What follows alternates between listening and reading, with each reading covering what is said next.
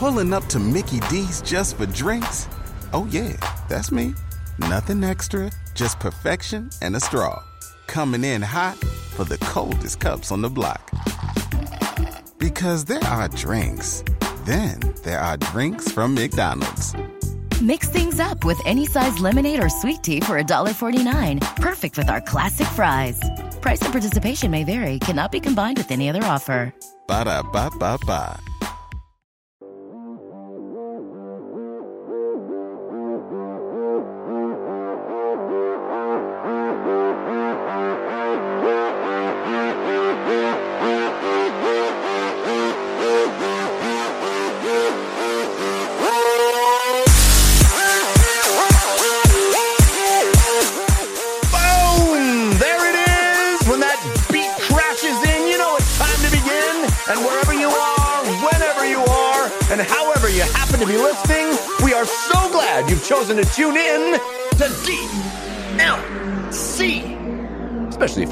Geeks and sneaks using this podcast to power you through a workout or a run. We're going to be with you, doing all we can to support you in your ear holes for 90 plus minutes of gaming goodness because DLC is your downloadable commentary for the week and it's delivered the way we love it to be. And that is completely free. Thanks to our sponsors this week, Wealthfront and Mailgun. They're bringing the show to you. DLC, of course, the show all about games in their many forms. Games played on desktops, laptops, and consoles. Also, games that involve dice, luck, and cardboard. I'm your host, Jeff Cannata, the spell with two N's and one T, and I am joined, as always, by my friend slash co-host slash nemesis. The guy who's got to deal with me talking about the fact that the 49ers made the playoffs tonight. Woo! Beat those Rams. I know you don't care, Christian, but I'm celebrating. Christian Spicer, everybody. Hello, Christian. Hello, I'm just happy to be back. This is my first podcast back after uh, tearing my Achilles. Um, so I feel good to be. I, I've tested out my podcasting Achilles. It feels fresh. You're podcasting but- Achilles. My podcast, I tore it last week after last week's show. I didn't miss any time, but um, I'm making a big splash, bro, and I'm back. Uh, you use the podcasting Achilles because you're constantly pivoting away from the points that I want to make, right? Boom. Well played, my friend. Too bad I still broke through and had a nice dunk and made my first three, but uh, we're having fun. Are we talking about Klay? We're talking about Klay. Yes. I'm also excited about Klay. Yes, He's that's back, what I was baby. talking about. He's happening right now. I, I can't watch it, so you're, you're. It's hurting me to to not watch. Although I'm, he's doing well already. Oh man, we got lots to talk about. None of it's sports. no, we're talking about video games. It's our first real show of 2022. We had our uh, our special our special first of the year prediction episode last week, which was super fun. But this is our first real show of the year in our actual normal format.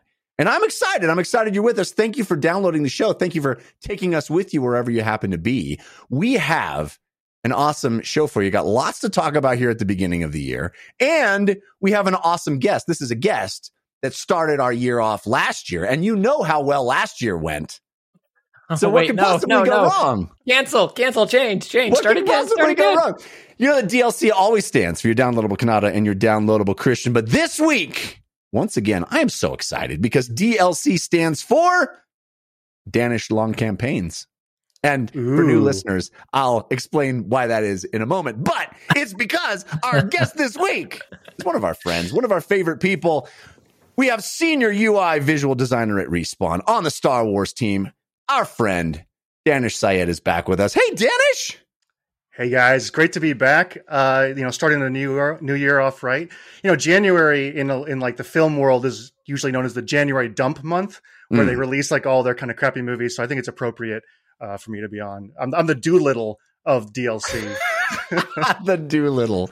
I hey, love it. Hey, hey, you had a very big budget though. Like let's not let's not That's get true. this wrong. Like made A list talent and a huge budget and still bombed. But you know, uh, I'm very excited to talk about uh, uh, some stuff that actually you and I have been playing together, uh, Yeah. as well as some some you know just checking in with the the news. We haven't talked about the news for a couple of weeks because we had special episodes, and I'm excited to get back on the horse and and talk about uh, the year that's that's coming up. We got there's some big stuff, guys. CES happened.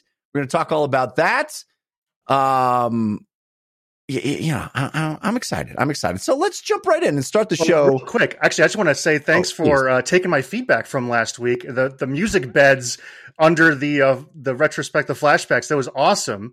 Uh, now that we've opened the door, I have some other demands. Oh no! Um, I think we should. I think you guys need to switch to a daily format. Oh no! Um, you know, like once a week's not quite enough. Also, it'll it'll help like that kind of constant news cycle that you guys are always behind on. yeah, yeah. And uh, yeah, you know, I think uh, the energy that you have at the top of the show, everyone loves, is great. I think you need to keep it up for the whole episode. I think that's the other that's the other issue I have. So, Just scream at people for two hours. Daanish, I tried that, and Jeff doesn't. Um, oh no, but I really try. So. You know, your microphone won't even allow that anymore. Your it's, microphone it's cuts NVIDIA. out every time. NVIDIA. NVIDIA broadcast saves you all Yeah. from the Thank you. Spice Man. I can turn I it had- off on, on lickety split though. No, Jeff. I had can a I turn had a that off. special call with the the folks at Nvidia, and I said, "Hey, that filter. I have a very specific request for that filter." And they came through. I'm just really pleased about it. All right, let's start the show. I will try to keep my energy up just for you, Daanish. Start the show the way we always do with story of the week. Story of the week, it's the story of the week. Story of the week, it's the story of the week. Story of the week is the part of the show where we make our case for the most important stories that happened in the world of games this week. You can always submit stories for our consideration by sending us an email to dlcfeedback at gmail.com. You can also send comments or questions, suggestions for future guests. We've been getting a lot of those at the beginning of the year. I always love that. Opening our eyes to folks we may not be aware of. Uh, anything you would like to send, please don't hesitate. dlcfeedback at gmail.com. We've also got communities over on the subreddit, 5x5dlc.reddit.com is one. And the Discord, which is also 5x5dlc on the old Discord. Check them out. Good folks, fun people.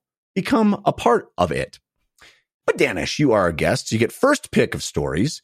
What would you consider to be your story of the week?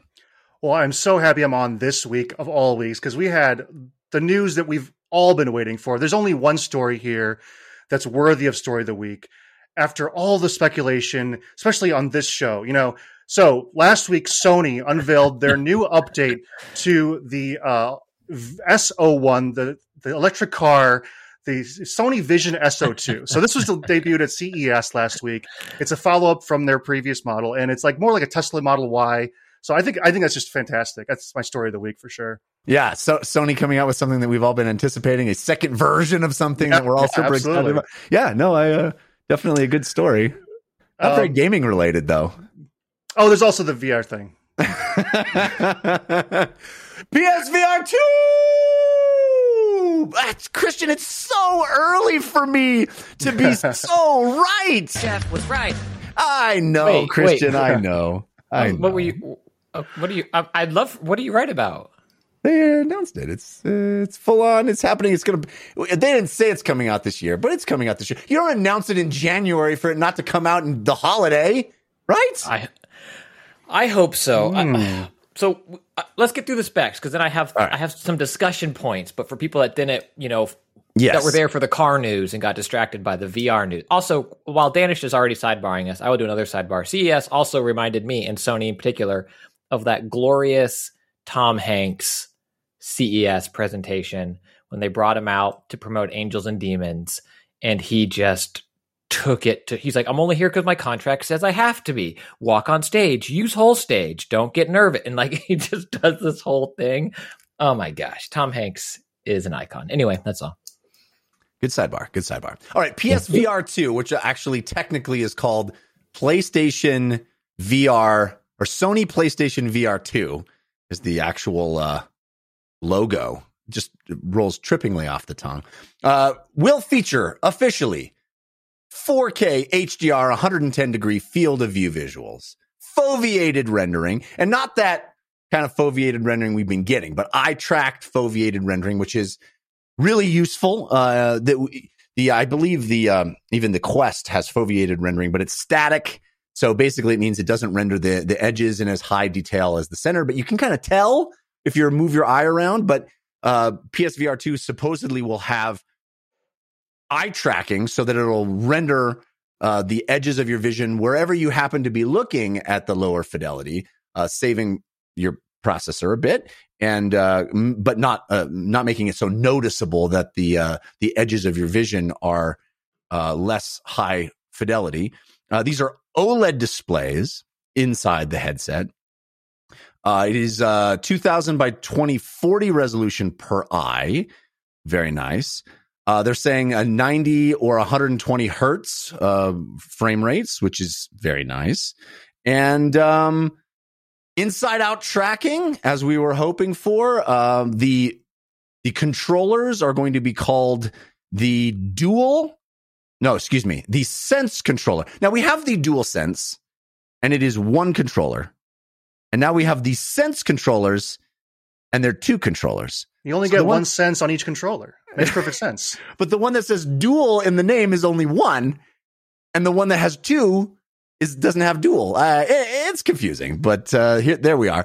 Um, another pretty Wait, wait, interesting thing that I wanted to get your feedback on. Wait, wait, wait. One second. One second. Pausing on the controller. They're made for VR controllers. Like they are Yeah, not- made. right. They have a silly name, but they are not wands. They are not. Rep- they're not Dual Shock fours. They're not. Use your PS4 controller now in Yes. VR on your PlayStation It is- yeah. 5. Not They are- repurposed. You know, move Wiimotes basically. Uh, you know, actual made for VR. In fact, has the uh, haptic feedback that you find Yes. in the the triggers of the uh, of the Dual Sense controller. So it's going to The have a really trigger and yeah, all that sophisticated uh, force feedback. And as I was about to say, the headset itself, which is, I believe, a first for VR, will have some sort of feedback vibration in it itself. So your head will actually be vibrating, uh, which I'm very interested to, to feel how that.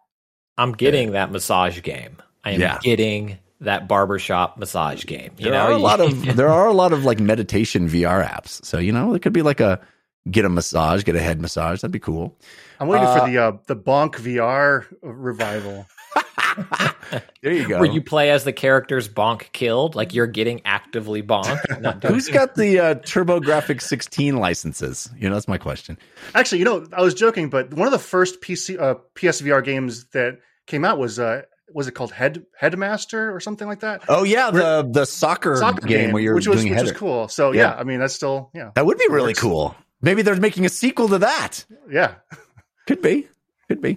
Uh, well, the one game we do know, uh, which I think was a big shocker to everybody, was there is going to be a game in the Horizon franchise. We know F- Horizon Forbidden West is coming. This is not a port of Horizon Forbidden West. It is actually its own unique game. It's called Horizon Call of the Mountain. Uh, and we just saw a, a little glimpse of it. So, Daanish, this is your story of the week. I think you can imagine it's probably my story of the No, week. no, his was his, his was the cars. Just Oh, to yeah. be Yeah, clear, just his throw you a was- bone there. Yeah. Yeah. Uh, tell me, I, I know that you uh, are a a fan of, of VR when it works well. Uh, tell me what your reaction to this announcement was, and, and in particular the the Horizon game footage. What did you make of that? Oh, I mean, it was it wasn't much, but it looked great from the little bit they showed. Um, I played PSVR a ton when it came out, and I used it all the time. Uh, I just liked. I think for for a long time, it had the best library of VR games, and I think you know it was eventually surpassed by Quest and and stuff. But uh, but that's what I'm actually looking forward to the most is just the software. Um, the headset itself, you know, I think it's the, the specs are awesome. It's going to be tethered, but it's just one single USB C wire from the headset to the console. So it's not the breakout box that was always kind of a pain uh, in the previous version.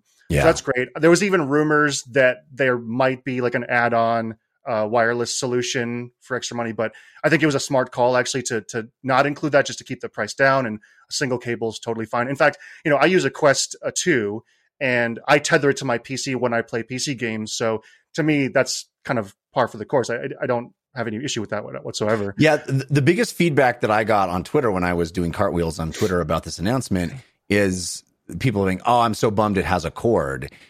And and I'm kind of in your camp, Daanish. I believe that it was a smart move to have a cord, and I'm kind of glad it has a cord. I think it, I think it's going to ultimately have fewer problems that way Yeah. for end users. And I 95% of the VR stuff that I do, and I, I do a lot of VR stuff, uh, these days. I, I do get in the Quest and I use it uh, fairly often, but most of the time I'm using my Index, which has a single cord coming out the back, and I do not find that cord to be problematic. I mean, if Yeah. I'm going to play games like Beat Saber and and I'm you know or some sort of fitness game, yeah, I I'll probably be in the Quest to do that, but the the kind of games that I think the PSVR 2 is is going to shine with, like Horizon game, I don't think the cord is going to be that big of a deal. And I actually think the fact that we'll have these much more robust visuals right out of the box and that you won't have to deal with any kind of potential wireless issues, uh, I think is a is is going to be a plus. Yeah, the other thing, kind of go back to the software thing, is um, you know, for a while, Oculus was creating PC VR games for their uh, original Rift, and uh, and then they kind of now are all in on Quest. And I think you guys had maybe speculated this that like Lone Echo Two might be the last kind of big marquee release for PC VR. Yeah. Um, so it's so it's great that the that Sony is coming like kind of stepping up with that sort of you know demographic of uh, Yes. of hardcore kind of games and high fidelity and like immersive Yes. you know that sort of thing. So that's that's what's really exciting about it. Yes, I completely agree. And I think we're going to see it, be backwards compatible. And I think a lot of these games that were a little overlooked that are really, really great, like uh, uh, Blood and, was it Blood and Wine? Blood and, I want to say Blood and Wine. Truth. Blood and Wine? Blood and Truth. Yeah. Blood and Wine is something else. Uh, Blood and Truth. A really great game That was in cool. VR. That was really good. Yeah, that people overlooked. I mean, I think Astrobot is going to be great on this new headset with the new controllers. Uh, I'm I'm really excited to sort of revisit some of these excellent first generation PSVR games. Have they? They, they didn't confirm that though, right? They That's did not speculation. confirm it. that- I just I just think it'll be shocking if it's not because the the system is backwards compatible with most PS4 games anyway. It doesn't seem like it, it- it's a much of a leap to imagine that it'll still be backwards compatible and just use the new headset. Um, Listen, I don't know. Uh, my only pause for I hope you're right. Um, I hope you're right. Two pauses for concern there. One is just Sony this gen and backwards compatibility. This isn't, you know, uh, Xbox's a current approach to you have your library, you get the best version of the game, blah blah blah blah blah. Like there are still upgrade fees. Some games aren't backwards compatible. Yes, going to P- PS4, most of them are, but um, without upgrades. It's not like you get an instant upgrade um, for those old games. And then I'm curious if these new controllers would require extra work to make compatible, um, or if it could just read them as if it was a wand or a DualShock 4. I, I hope it's easy to do and it's just kind of plug and play, but I'm a little concerned that it might be a little more difficult. And I don't know if they'll put in, if it is, if they'll put in that effort. But again, just speculation. I can't imagine they wouldn't. It's it's like you know one of the one of the the most important things is your library, and when you're launching a new device, uh, you want as many games on there as possible. And so like the cost benefit analysis of of doing whatever work is necessary to bring those up uh, to work on the PSVR two, I think is going to be worth it. yeah. I want to call out one other game. Jeff, you mentioned some great games from the last gen VR. Uh, Hitman 3. They, Yeah. That is one of my favorite games from last year. I was so excited when they announced that like everything's gonna be playable in VR, but I didn't want to dig out my breakout box for the PSVR, so I didn't try it. But I am really looking forward to like putting that back up again uh, when when this comes out. Another game I'll throw in the pile too is Iron Man VR, which is Oh, a yeah, game that was good. was 100% held back by old hardware. And it may not, you know, it may not get a new shiny coat of paint, but even just better controllers and a, a faster frame rate, it, it may be a game that gets a bit, a bit better an audience. I mean, I don't think it's a, a fantastic game, but it has fantastic elements. And it, I think it deserved more people to play it. Um, Yeah. I'd but there's a whole bunch to- of like exclusive PSVR games already, right? I think that this can come out and have a, a pretty big, great backwards compatibility library if they decide to do that.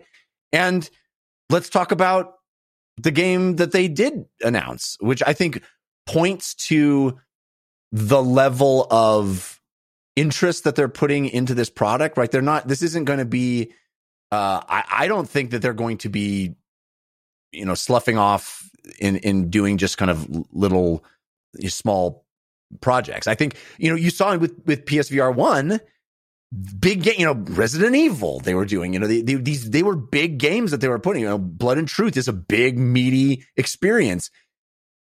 You, know, if they're going to put one of their mar- biggest marquee franchises front and center on this thing, Horizon, I think there's a level of quality that will be expected from that that I think really has me excited for more products that will be announced as they as they move down the line.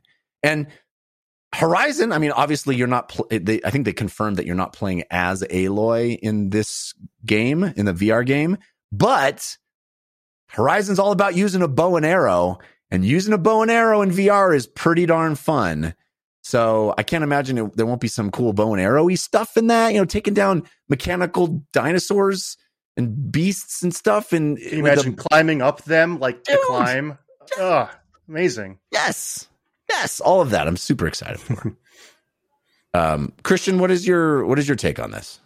Yeah, Sony, uh, th- the opposite of what I was saying about backwards compatibility uh, and not having a great track record there. They've had a really good track record with almost all their devices of putting out marquee franchises on them. Yeah. Um, even like the Vita launched with Uncharted, and Right. it had a Resistance, and PSP had uh, Gran Turismo. I think it was PSP. Um, like really big names on those, you know, ancillary devices, if you want to call them that. Um, so that, that's exciting, and I think coming out with Horizon is a big, a big swing. I, being a greedy, greedy boy, wish they showed more, uh, you know, what Yeah. that game is, but it did all the right things. It got me excited. Um, my biggest question mark right now. Oh, sorry. Before I get there, I have a question mark. But my thought to the backwards compatibility, if nothing else, I would love to see them do something similar with PSVR 2 that they did with PS5 and PS4. And if nothing else, have like a greatest hits collection. Yeah. like here's be cool. um you know, whatever, four games, if nothing else, that like Yeah. get a little up res, get a little frame Far rate boost. Point, Robinson Yes. the Oh Oh my Journey. God, Farpoint was so good. so good. Yeah, these are great games. Dino Uh, Frontier. Dino whatever. Frontier would be Frontier, great. Uh, and um and and you know uh, Blood and Truth and uh you know, Batman Arkham VR like have like the the the Yeah. coolest ones, you know. Yeah. That and would then be great. my question at this point really is price. Like the PSVR launched as a price friendly, accessible VR headset, and it was awesome. I mean, it blew people away. Even looking back on it now with like that breakout box, as Daanish mentioned, it was it's cumbersome to like reset up.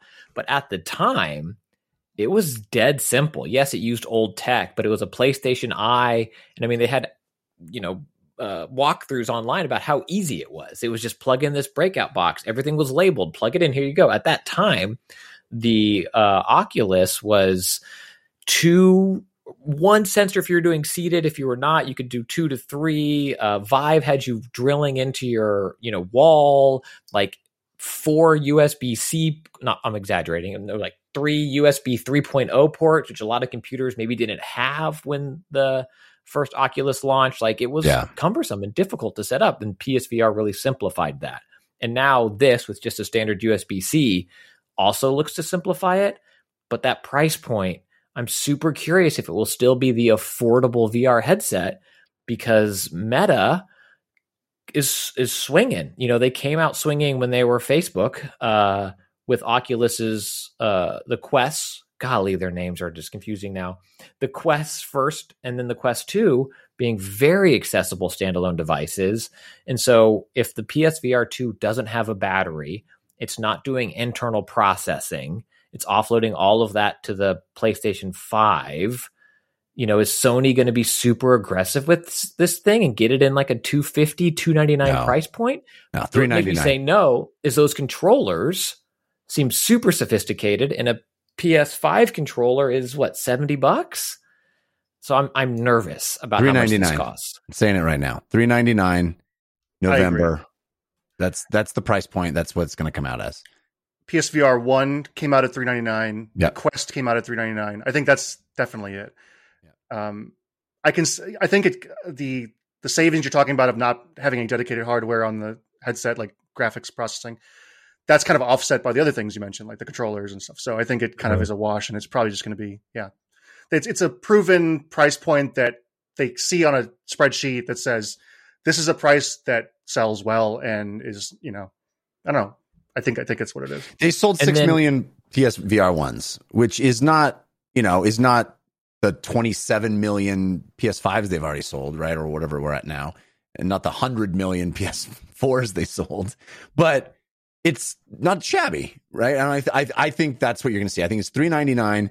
I think it comes out November, October, maybe end of October. Uh, and I will be first in line and hopefully Say, all the all the- Available? well, I think all, I'm, I was about to say. I hope all the the uh, supply chain stuff is at least manageable at that point, so that we actually can get them. Um, but I, I'm super excited about this. I think the fact that you see a Horizon game announcement in January for this means they've got other bullets in the chamber to fire. You know, like this- Insomniac. come on. Come on. I wanted a I quick want that I texted you and I was like, to come true. Yeah, I- and we've already seen we're already seeing rumors about Half Life Alyx, right? I think that's just gotta happen. Uh, but I also think there's going to be some other really cool, surprising stuff. Now, here is what I almost predicted, but it Okay. didn't. But now I feel like, oh, there's a chance. I don't think it's a big chance. I don't think it's a big chance, but there's a chance. The fact that Horizon happened makes me feel like you grab your axe and you throw your axe and it flies out and it comes back to your hand. and you get- Uncharted? we got a God of War game coming out. Maybe there's a there's a there's a companion God of War VR experience in the same way. I mean, I tweeted at Cory Barlog, and shockingly, he did not respond to me. Uh, but uh, man, if That's it- an official no comment. If you're writing that as an article, it would be like, Yeah, we yeah. reached out to Cory Barlog for comment. He did not reply in time for press. yeah, yeah. As of press time, Cory has shunned me. But uh, Cory, I know you're listening, buddy. Come on, I know you can tell me. I won't tell anybody. Um. Anyway, I just feel like that as a VR experience, throwing the axe, having it come back to you. There's already been a couple of uh of VR games like their names are leaping out of my head right now, but like um. Uh, was it Asura's Wrath? Uh, anyway, one of there's a game that kind of works like that already, and it's so awesome, so satisfying.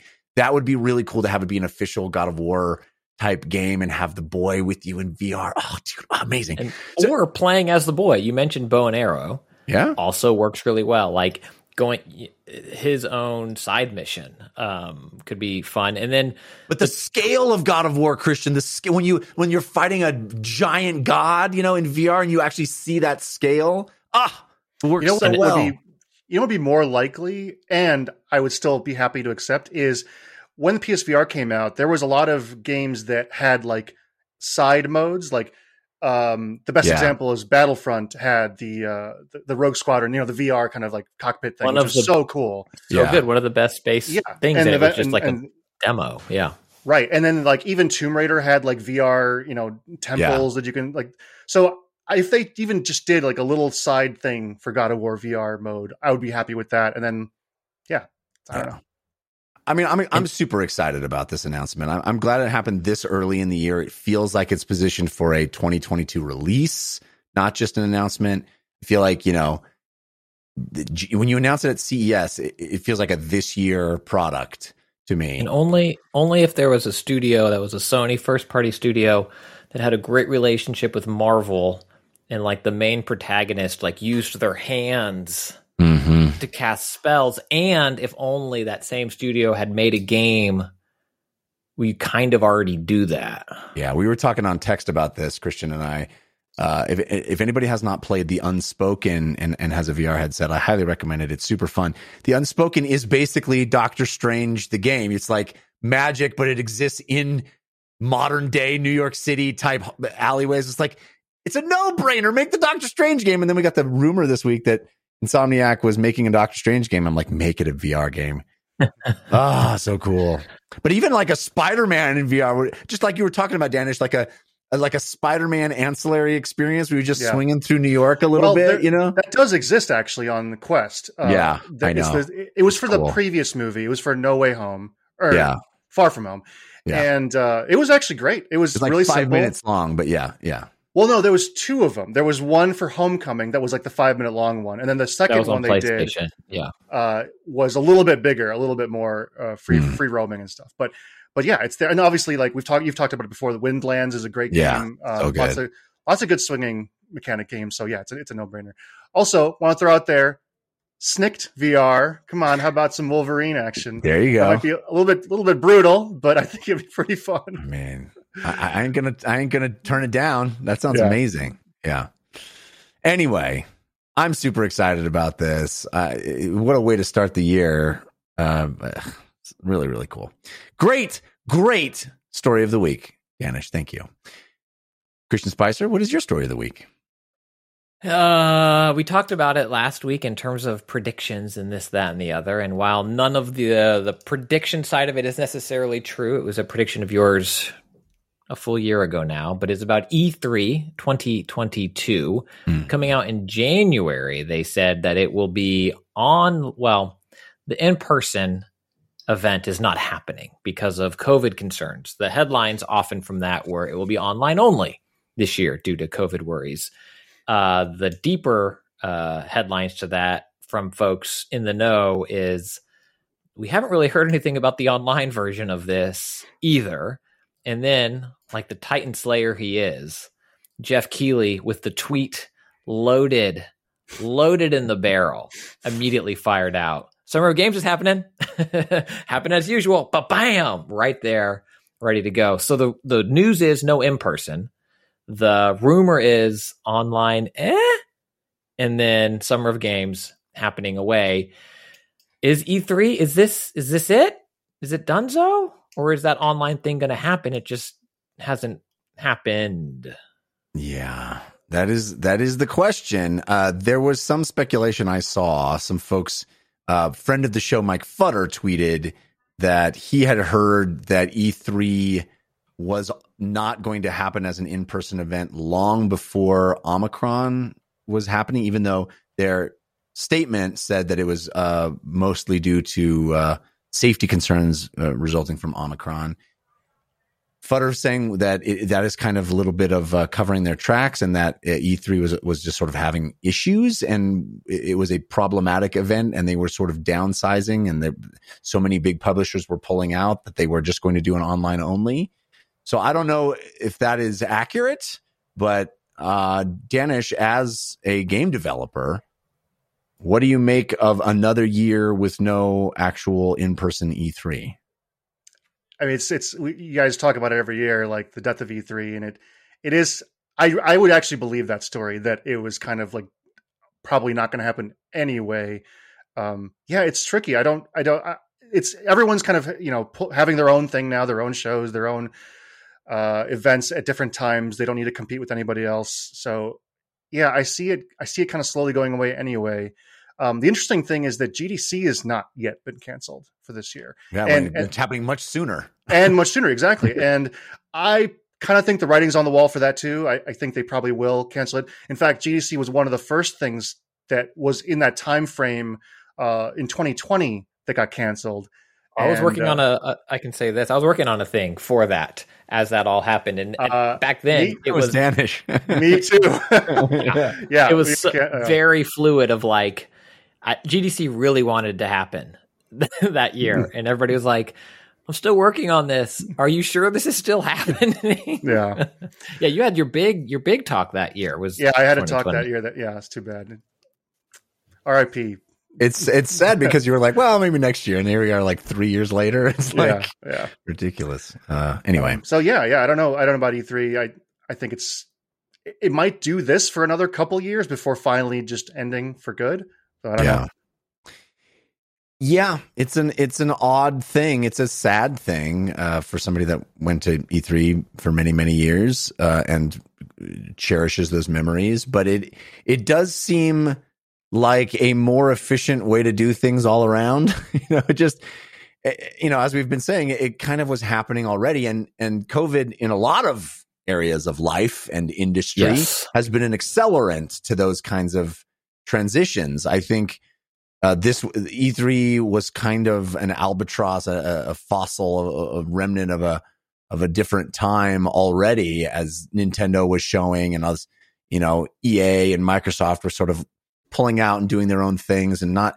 It was sort of this slow march to a digital uh, direct audience presentation model, anyway. And now COVID has accelerated all that, and I don't think any of these companies are going to go back and be like, you know, what we need to do is pay the ESA millions of dollars to have a few people fly in and stand around in a space when we could just spend a fraction of that and create our own videos and the people we really want to talk to i.e. our customers will be tuned in directly. There's just it just doesn't seem like it, it's ever going to go back. Um so it's sad but i i think you're right christian that Keighley is standing there going yeah dude summer of games has been an, a virtual event from the beginning. There's no there was no universe where Keighley was going to be like i'm renting out a co- convention hall and inviting Well- folks around you know I I mean this we've already done our, our bold and cool ranch, but I think when it is safe to do, I do think I not think I could see Keighley throwing a heck of an awesome party. He likes having oh, people. but that's a very different thing yeah Yes, No, I don't think the- it'll be like a every publisher is invited, but like a very hip influencer, some press, more akin to what Yeah. EA was doing. the game awards the game awards it's But like I the summer version of that Summer, yes, yes. Yeah. And I do like how it has progressed over the years to be a little more focused. I think it I think it was the first summer of games uh, for my taste was a little spread out where it was like it's Wednesday and here's another thing and I was like I can't I can't keep up with Wednesday. Yeah, was. I I agree. The timing of summer games was was weird. Uh, I would look at the schedules and I'm like, oh, that looks cool, and then like, wait, when is that? And yeah, it, it was a little kind of sporadic.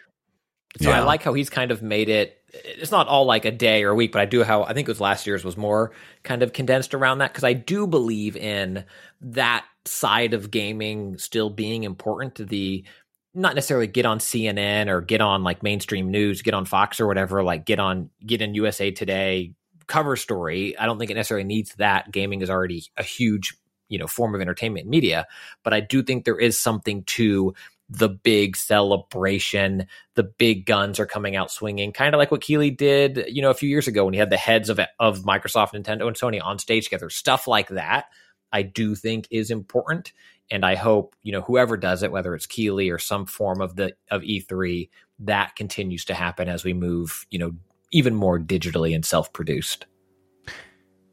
Yeah. I mean, uh, pouring out for E3 again, I guess. Um, and we, we shall see uh, if other conventions follow suit. If, if we have a GDC, if we have a Gamescom, uh, et cetera, et cetera, if it's Or another PAX. year. PAXes. Yeah. Another year lost to, uh, yet another variant. Um, we shall see. Uh, all right. Before we get to my story of the week, uh, I do want to thank our first sponsor, which is Wealthfront. You know, it's the new year, 2022, and the beginning of a new year is a pretty good time to finally start to look at things you've been putting off, like workout routines or improving your life in some way, or maybe just thinking about your financial future. You don't even have to get off your couch. You can check out wealthfront.com. You can start investing in no time with Wealthfront's classic portfolio or make it your own with things that you actually care about, like socially responsible funds or technology or crypto trusts or hundreds of other investments. Wealthfront was designed by financial experts to help you turn your good ideas into great investments without the hassle of doing everything yourself. You don't want to spend hundreds of hours trying to lower your tax bill? They help you do that. Not sure how to rebalance your portfolio or even what rebalancing a portfolio is? They do it for you automatically. Wealthfront is trusted with over $28 billion in assets, helping nearly half a million people build their wealth. And the best part is their product is so simple yet powerful that it has a 4.9 out of 5 stars in the Apple App Store. To start building your wealth and get your first $5,000 managed for free for life, go to wealthfront.com slash DLC. That's W E A L T H F R O N T dot com slash DLC to start building your wealth. Go to wealthfront.com slash DLC to get started today. All right, my story of the week. Boy, I got some juicy ones to pick from. Um, I mean, I gotta just mention this. This isn't my story of the week, but I gotta mention there's another CES story that I have to mention, uh, and that is NVIDIA announced a new GPU, the RTX 3090 Ti. which means if you have a T. video card, it- T. T, yeah, it's the T. Like I know it's the T. It means if you have a video card, we all know the message they're sending. X makes it dirty.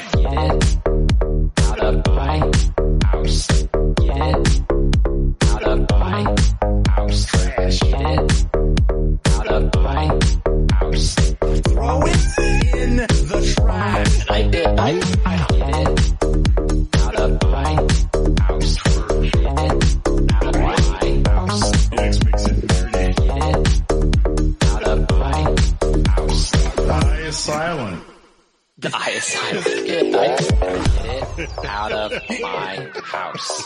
Did you want? Did, oh, oh, were you on the website clicking to try to get a 3080? No, guess what? It's garbage now. Throw it in the trash. There you have it. Amazing. Throw it in the trash. The uh, the new the new 3090T, which if you want to call it 3090T, just use the T. I guess you don't need an I after it if you want to pronounce it like T. I I don't understand. Anyway, it's a new uh, monster GPU, 40 teraflops compared to the garbage 36 teraflops for the old 3090. Ah, four fewer teraflops. It's garbage.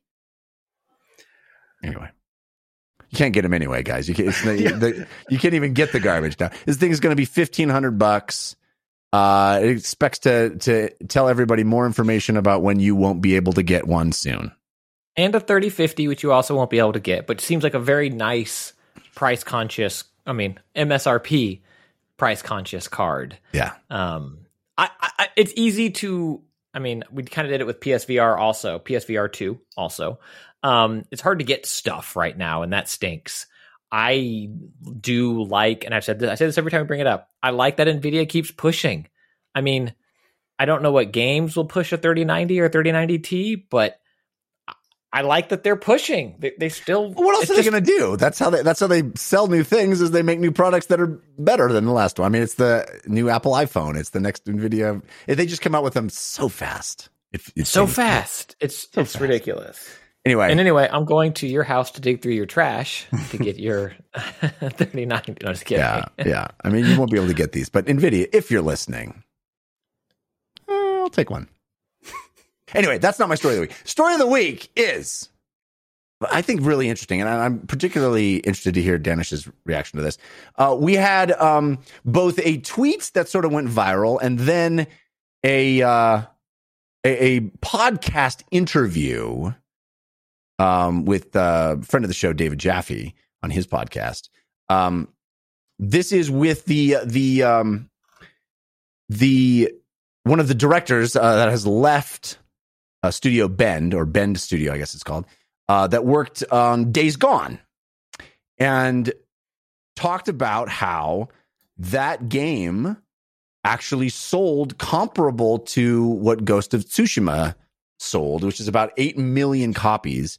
Yet the perception of Days Gone is that it was a flop and a and a disaster and in fact even internally Sony evidently viewed it as a disappointment And this tweet that- also came out that Sony tweeted a very public congratulations on you know hitting eight million sold Ghost of Tsushima kind of like that was celebrated pretty widely by corporate accounts, which I think, um, you know, was the straw that broke the camel's back, so to speak, to get these public statements about about Days Gone. Yes. Uh, this is Jeff Ross, by the way, not the noted insult comedian, but the uh, the former director uh, of Days Gone at uh, at Bend, uh, who has since left Sony, um, and is uh, is kind of talking out of school a bit about this. I, I can understand being frustrated by that. I, I, evidently, uh, Ross said that uh, after Days Gone came out, that Bend pitched a Days Gone sequel. They wanted to have the you know customary like sequel that really realizes the promise of the first original new IP game. Um, you know, a la sort of a, an Assassin's Creed or, or what have you. Um, and that Sony was just completely uninterested in a sequel to Days Gone. Uh, and he actually mentions that they tried to pitch him on a syphon filter reboot, Okay. which is interesting. Uh, they said they I'm, weren't. lis- I'm I'm listening again now. uh, and another game. I can't remember what the other game was. What was the other game that they that they tried to pitch him on? Uh, oh, there was man, talk of a resistance open world. Oh yeah, that's what it was. well. Open world That- resistance game. Yeah, they pitched open world resistance, and this is before Halo went open world, obviously. Um, but that was nixed as well. Ooh, Wipeout VR. Ooh, sorry, I'm back at VR again. Wipeout VR. I want that again. I want to be able Yeah, to play that happened again. Sorry, already. go ahead. Go ahead. Go ahead. Sorry. anyway, uh, Daanish, I'm very curious what you make of this. Um, the, you know, I, I, I guess there's sort of a, a, a bit of a code not to sort of kind of talk about this stuff out in the public, but Jeff Ross is now unemployed by these folks, so is talking about it. And the idea that this sold comparably to a game that's, you know, garnered all these awards and awards talk and is sort of the crown, uh, a crown jewel in Sony's uh, repertoire, yet this game is considered to be a failure. What do you feel about that as a developer yourself? It's it's tough. I mean, I, I completely sympathize with his kind of like perspective because it, it must feel pretty bad if you if uh, you see Sony you know tweeting something like that. Uh, so I don't blame him whatsoever.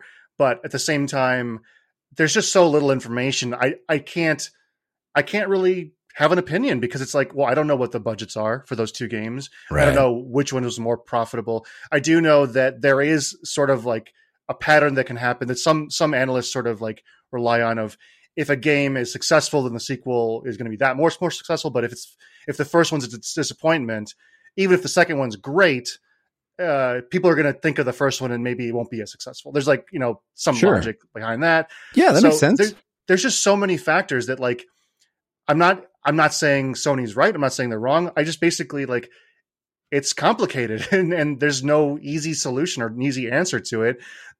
The uh, you know, accounting, there's so many things that go into it. Um it reminds me of like many years ago when Tomb Raider came out, the first Tomb Raider reboot, which was wildly popular and wildly successful. Uh, it sold 3.4 million copies in the first four weeks, and Square came out and said it was a huge disappointment. Yeah. uh, they it was not their you know it didn't meet their expectations, and and everyone and th- I think it made news because people were really worried they weren't going to get a sequel back then, um, because it's like it's disappointment. What do you mean? It's amazing and it sold well. It's like, yeah, but we wanted to sell 10 million. So it's a Yeah. disappointment. So it's like all of that stuff you have to factor in the expectations, budget, all of this stuff. So yeah, it's basically there's there's no really good way to know the in, you know the inner dealings of this sort of stuff. Yeah, I would add another thing in, and this is obviously just my outside perspective looking in, having no knowledge of the internal workings at, at Sony or Bend, but it does seem to for, to me to track that. In addition to all the things you said about how you know potentially the the feedback they get, maybe they sold eight million of them, but a big portion of the eight million, you know, the, they did not get a sense that those people were pleased with their purchase in the same way. Or you know, there's, there's metrics about how like when the drop off happens. like, Exactly. you know, oh, How much you like, play. know, yeah, exactly. Like, oh, 50% didn't get to chapter four, you know, whatever. Like, Right. there's a lot of metrics like that. And they, so yeah, there's so many metrics out there that you can't, having the one number of like, oh, well, it also eight, sold 8 million, that's not enough to compare them, I think. Yeah. And then the other thing that I was going to bring up, which is from my outside, my impression of Days Gone, I think, you know, obviously is very subjective and very anecdotal, but I do kind of project it onto a larger group of people because I do think I'm representative, in my opinion here, uh, of, of a larger feeling, which is that Days Gone kind of didn't have enough of its own identity, right? When you look at maybe it sold 8 million copies, but it's sort of still like overlaps a bit too much with The Last of Us. Yeah. And it just doesn't feel like, you know, you look at Ghost of Tsushima, it's like, well, Sony doesn't have anything else like that. I mean, it is the type of game they have a lot of, but the look and feel, the sort of branding, the, it, it, it, it can be represented very quickly and very easily. And Days Gone, what made it special, I think was a harder thing to wrap your head around. And as much as I respect the years of their lives that that the folks at Bend put into this and probably felt very passionate about the fact that they could make an even better sequel, it felt like, you know, it, it just doesn't have enough of its own sense of self. It doesn't it doesn't stand out from the crowd enough. There's a billion zombie games. And what made this one unique? Well, I guess it's got that one actor in it and he rides a motorcycle and I don't know. It just it it felt like I could understand suits at Sony or even creatives at Sony saying you know, even if we liked this game and had confidence in it and it sold relatively well, maybe it doesn't really fit in our portfolio anymore because we have too much that's already a bit too much like it. I think their big um, kind of hook was the the World War Z like mass hordes of zombies, right. um, which is cool and uh, pretty novel and stuff. But yeah, it wasn't quite enough to I think rise above. And it's funny you mentioned Last of Us too because before that game came out, I mean, even on back in the day, the Totally Rad show, you guys called it uh, "The Last of Us" to make a zombie game uh, which, which was so good, so good. But but they did carve out something with the sort of fungal look and the kind of the the, the clickers. Like that was something pretty unique. And then just like the tone, the music, and the acting, uh, everything else, obviously. Um, so yeah, I agree with that. There there's maybe just not quite unique enough. Yeah, Christian, what is your take on Days Gone? I don't think either of us really played a ton of that game. Yeah, I mean, I think it's unfortunate to feel burned you know, by a former business partner who you trusted and gave a lot of your life to. That stinks. Um, in my opinion, Days Gone did not launch as a great game. I tried it when it launched, and it had its share of bugs, um, its share of issues. It was not as polished as Ghost. It, it just it just wasn't. Um, it didn't review very well. Um, and Ghost of Tsushima reviewed extremely well, like across the board. And and Days Gone just didn't. It came out to kind of middling um critical consensus reviews. And i think as you both mentioned part of that is that it was it came out very close to the last of us part 2 um in terms of mind share. And it's hard to be held up against that even though days gone is much more or last of yeah, Last of Us too. Uh, much more open worldy and um, you know using the tech for that, where The Last of Us is much more narrow and focused and able to spend perhaps then more resources on higher fidelity graphics. But there were just moments in Days Gone that just felt there's a lot of clipping, falling through objects, things that the AI wasn't as intelligent as you wanted it to be for this giant horde to be the compelling part of it and it's unfortunate because as it got patched and fixed over the years, and now on PS5 with the um, 60 frames per second update, it's a much better game. And I think where it lives and dies now is less on the hordes.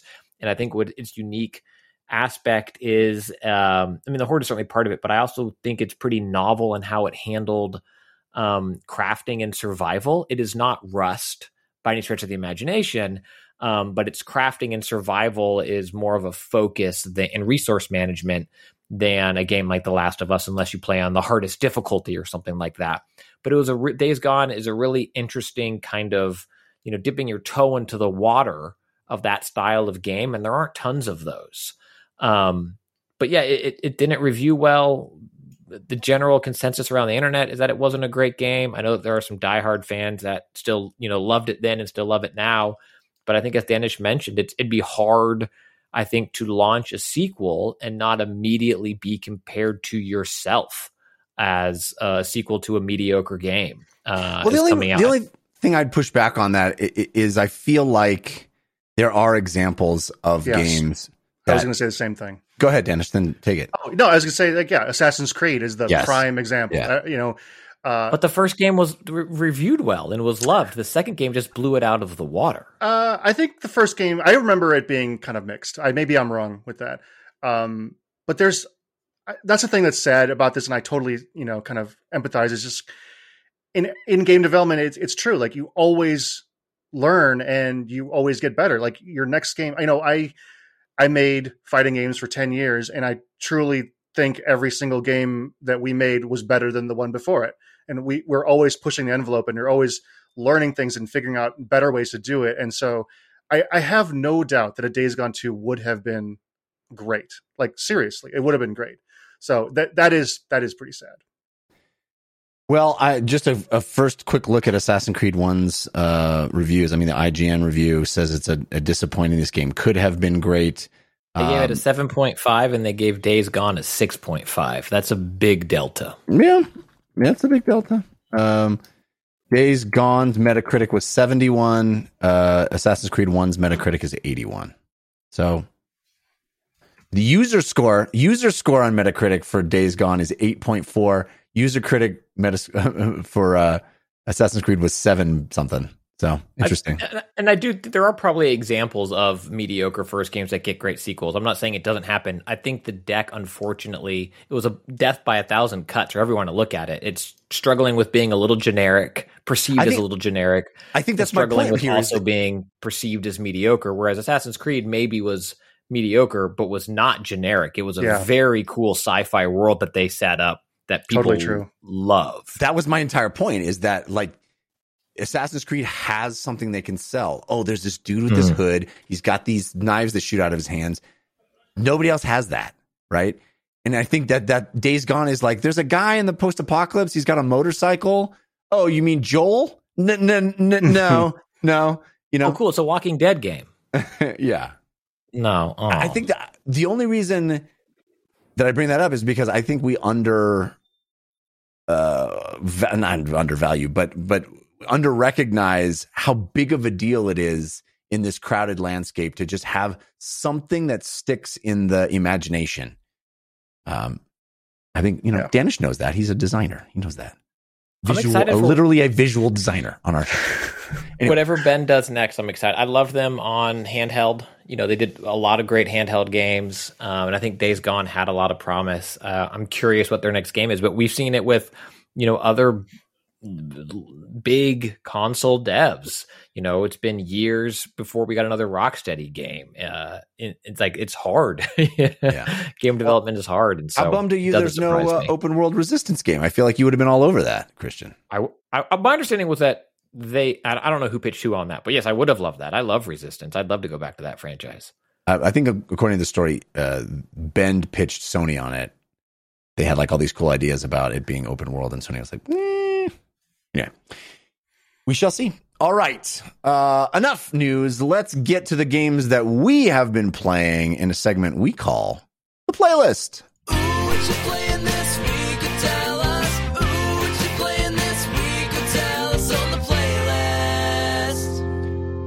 All right, you heard me mention it in his intro, uh, but we have taken as a part of our vernacular to Daanish a game, which is, according to you, Daanish, uh, you're the one who coined it Yeah. for yourself. Uh, it's did I? I don't even remember. Um, it's basically loving a game and then walking away from it and never playing it again. it's yeah, it's okay to. it- It's not. I think to Daanish a game is to uh, is to not overstay a game a game's welcome, but also not have your playtime reflect poorly on the game itself. Right? right, right. uh, the best example of this is um, L.A. Noire. That was like the Yeah, first game where I did this with, where I loved L.A. Noire. I fin- and it was great because that game had like cases, and so I did you know whatever two or three of the cases like halfway, and then I'm like, this is awesome, I'm done, uh, and then walked away, and then because people were like, oh yeah, it starts off great, and then it you know it whatever the ending. Yeah. So I'm like, okay, well, it didn't didn't apply to me because I didn't finish it. So I love that game. Yeah, So, yeah. Is an amazing game if it had ended before you get a job working for the fire investigator. I think that's exactly where I stopped. Yeah, I think I, yeah. I think I've heard that. Yeah, exactly. Yeah, you're like you like start with the Black Dahlia, and it's like this full complete thing, and you get to the It's end, awesome. you're like, wow, that's amazing. And then it's like now you're promoted to this other department. and you're like, wait, this game's still going? yeah. Anyway, Also, I, mean, I, I- also want to say it doesn't have to be like love. It it's just stopping playing a game, but not because you hate it. That's because like there's some games which I liked, but I'm like, no, I'm good. I liked it. Yeah. It was good. You know, and so move on. Moving yeah, on. I think this is you can finish a game or you can daanish a game, and neither one means that the game was bad. yes, exactly. Yeah. Okay. So anyway, I say that because you have a, a number of games on your playlist. I'm very excited to talk about. Where would you like to start? How about that Wordle, guys? You guys wordling? I mean, I guess said- it's required now if you're on. Twitter. So, yeah, we got we have to at I least muted it. acknowledge. I muted it on Twitter. Wordle no longer exists, and I'm a happy, happy boy. Here's I- what I discovered, Christian. I, I was in the I resent Wordle thing as well, but then I, in tweeting about it, I was educated that it is literally one dude who made the game, and he is not charging. He's not getting income from it in any way, which is. I got to kind of tip my hat to that because I felt like it was this pyramid marketing scheme that I was being somehow in, in, embroiled in, which like everyone in my timeline is wordling, and I know I have to. But now I, I have no it. ill will towards the dev, the game. I'm just a big fan of owning your social media. Delete comments, mute words you don't want to see. Mm-hmm. Make it yours. Make it how you want it to be. Yeah, I have I NFT love it. muted. Yes, same. oh, it's so good. It's Yeah. so good. Well, you're But anyway, on the, you're missing out on the NFT I coined from this conversation. uh, it's a great game. We don't need to talk about it, but basically, it's uh, it's funny because there was like I don't know, 24 hours before I knew what it was, but I would see my timeline filled with weird squares, Yeah. and it was very culty and strange. And uh, but then I, as soon as I played it, I'm like, okay, this game is brilliant. It's like Scrabble and Boggle and word jumble and everything mixed together, and yeah, it's great. Um, I mean, I think the, the genius element of it, I really respect the fact, despite that, the fact that it is annoying when you're not in the cult. uh, I do respect the fact that that it has come up with a such a simple and brilliant way to sh- to to let someone brag about how they did without spoiling the experience for somebody else. That's it's an ama- that's an amazing thing. Yes, absolutely. It's amazing. Uh, I just love kind of like I don't know what you want to call it. Um, art the artifact of it. Just like you see this stamp and you know every step of the way what happened. Uh, there was uh, this thing I wanted to do for a long time uh, back when I was working on fighting games, where uh, actually we did kind of do it a little bit in, in MK11, but every hit you take, whether it's a high, medium, low, block, super move, every category, the slices of health that it takes off gets categorized into those buckets. And so if Mhm. you see a health bar, you can look at these slices of colors and see exactly how you died or exactly how you won. So that's Oh, something that cool. it's a cool i love things like that and wordle is exactly that. There's like six steps and every step you can see okay they didn't get any things right. Oh they got one one yellow means the letter was in the wrong spot. They got one green. And and it's just fun actually to to see how they came up with it. There's it's always hilarious when you see like a stack of green that's with the one first letter wrong every single time and it's like yeah they were they, that guy was struggling um so yeah, it's fun. Anyway, it's it's great. It's taking over, and it's only one a day, and that's actually another genius thing about it. I think. yeah, you can only play so- it once once per day. Yeah, yeah. What else you got? Anyway, uh, a couple of quick things before we get into the meat of uh, our our playlist that I'm really excited to talk about. Uh, Resident Evil Village. I've, I've been kind of catching up on some other games over the year. I'm playing, you know, Guardians of the Galaxy, Resident Evil Village. Uh, I'm really getting into Village. It's awesome. It's so much fun. I'm playing with my 12 year old daughter. She's watching while I'm playing, and it is a blast. Like we're having so much fun, like kind of going through these creepy things, and me, you know, like pretending like something's jumping out, like you know, edge, like playing in a cinematic way where I would like edge toward a door and kind of corner it slowly just to build anticipation for her. You know what I mean? So that, that was Yeah. super fun. And then when things jump out, it's always hilarious and uh, having lots of laughs. There's obviously anyone who's played the game knows there's an ongoing, a running gag, I guess you can call it, of uh, the main character Ethan getting his hand disfigured in a myriad of ways, and that's hilarious. And we always uh, laugh about that. So anyway, that's a great game. I rec- I guess I recommend it to play with your kids. Uh, play Resident Evil with your kids. Ex Mortal Kombat dev recommends kids Yeah. play Resident Evil. it's hilarious. It's It does kind of remind me of how I played Resident Evil 2 in my dorm room with all my buddies, where it was like, you know, somebody driving and like four other guys sitting around, all just leaping out of their chair when something scary happened. Uh, it's very I- fun to play games like that.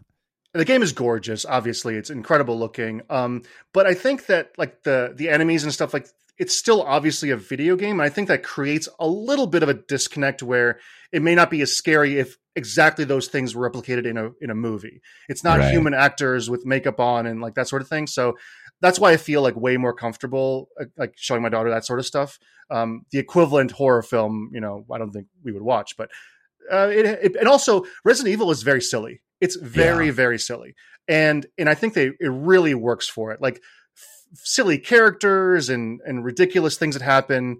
Um, so yeah, the, the tone of it is is is very funny. Like Ethan is a idiot. like he the just worst. he This doesn't understand person. anything. Um, and but that's that's great. It's it like for a while I was wondering if like do they know what they're doing, and I think they definitely know what they're doing. So Yeah. Yeah. I think it's fun. honestly, I think I don't know this to be true, but I sense that it started out with them trying to be completely serious and then they just leaned into the camp a bit. You know? Although there is pretty campy stuff even in RE4, you know? Yeah. Like going all the way Yeah. back. So I think they always had a little bit of that. Right. So yeah. It's Resident Evil 8 Village. What else you got? Uh, so it's funny. I think the first time I ever came on DLC, I talked about Jurassic World Evolution, the park builder. And here I am talking about Jurassic World Evolution 2, which uh, I was so happy when it came out. I waited, I didn't play it right away. I was busy, which was great because I got it on uh, a, a, you know holiday sale for 30 bucks. Uh, totally worth it. Um, yeah, it's, it's more of the same. Not, you know, I think that the first game got a little bit of criticism for being simplistic, but that's actually what I like about it. Um, I also, just like yourself, recently really got into Age of Empires, and again, I think it's just like stripped down and clean, and, and that's kind of what this game is too. This park builder that's fairly simple, but not so simple that it's boring. Um, they also have a cool twist where it continues the plot of the movies. So, uh, in the latest, you know, spoilers for the latest movie, where all the dinosaurs are escape, escaped now, so they are just roaming free o- across the earth or whatever.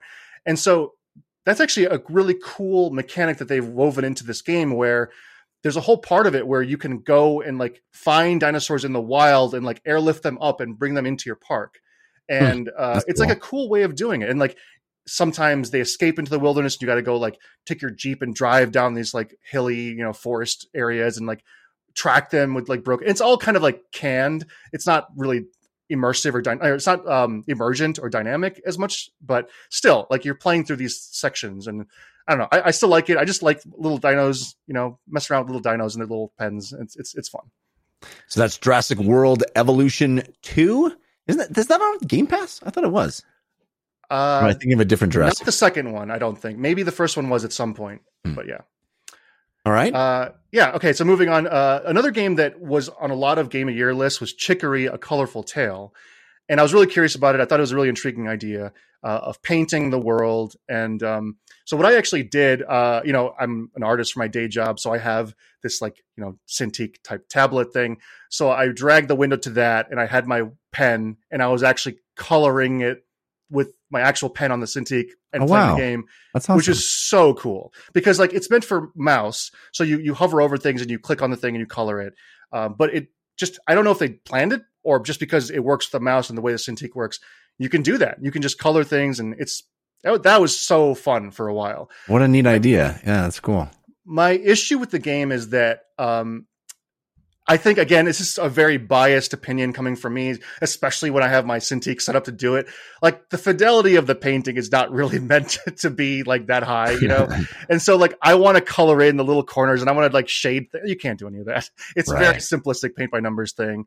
Um, also, the the puzzles are pretty interesting. They're pretty cool, but um, because the whole world starts off in this black and white drawing, some of the puzzles are kind of a little bit hard to see sometimes. Like you have to really look at it. It's like, oh, okay, so that's a flower that if I color it, it shrinks down, and that's a flower if I color it, it grows, and you use that to create platforms and stuff. Um, it's nice. I probably I'm not going to stick with it. Um, I didn't hate it. I think it's nice, uh, pleasant game. So I, uh, But not a game of the year candidate for you. no, not really. Yeah. Although I, I, if I stick with it, I, I can totally see how it, it's crafting an interesting narrative and stuff. But uh, th- you could put this one in the danishing category. you danished it. All right. That's Chicory, a colorful tale. Uh, it seems like it. I don't know if there's plan for this, but it seems like it would be something that would be cool on like an iPad Pro with a stylus. Oh, totally. kind of give you that Cintiq uh, thing for yeah, the average user. Anyway, yeah, they totally should. All right. Uh, last thing. This is I've been playing Death's Door. I love it. I beat it. I, I listened to Christian rave about it on the podcast and and, and really encouraged the post game. And so I did. I, I played through all the post game, and I thought it was awesome. And he, Christian was totally right. Like that the way they mix up the formula and like most of the enemies are gone and you're doing like cool little fetch questy type things, but you meet interesting characters. It was like one of the coolest kind of post game things, which I, I normally don't do. Um, and then, and, and also like there was like a big final ending and stuff. The last thing that you have to do in the post game for that game is collect these 50 seeds. And there is no tracking whatsoever. And that is an egregious sin. Unacceptable. Unacceptable. I got so mad when I realized this. Then what are you supposed to do?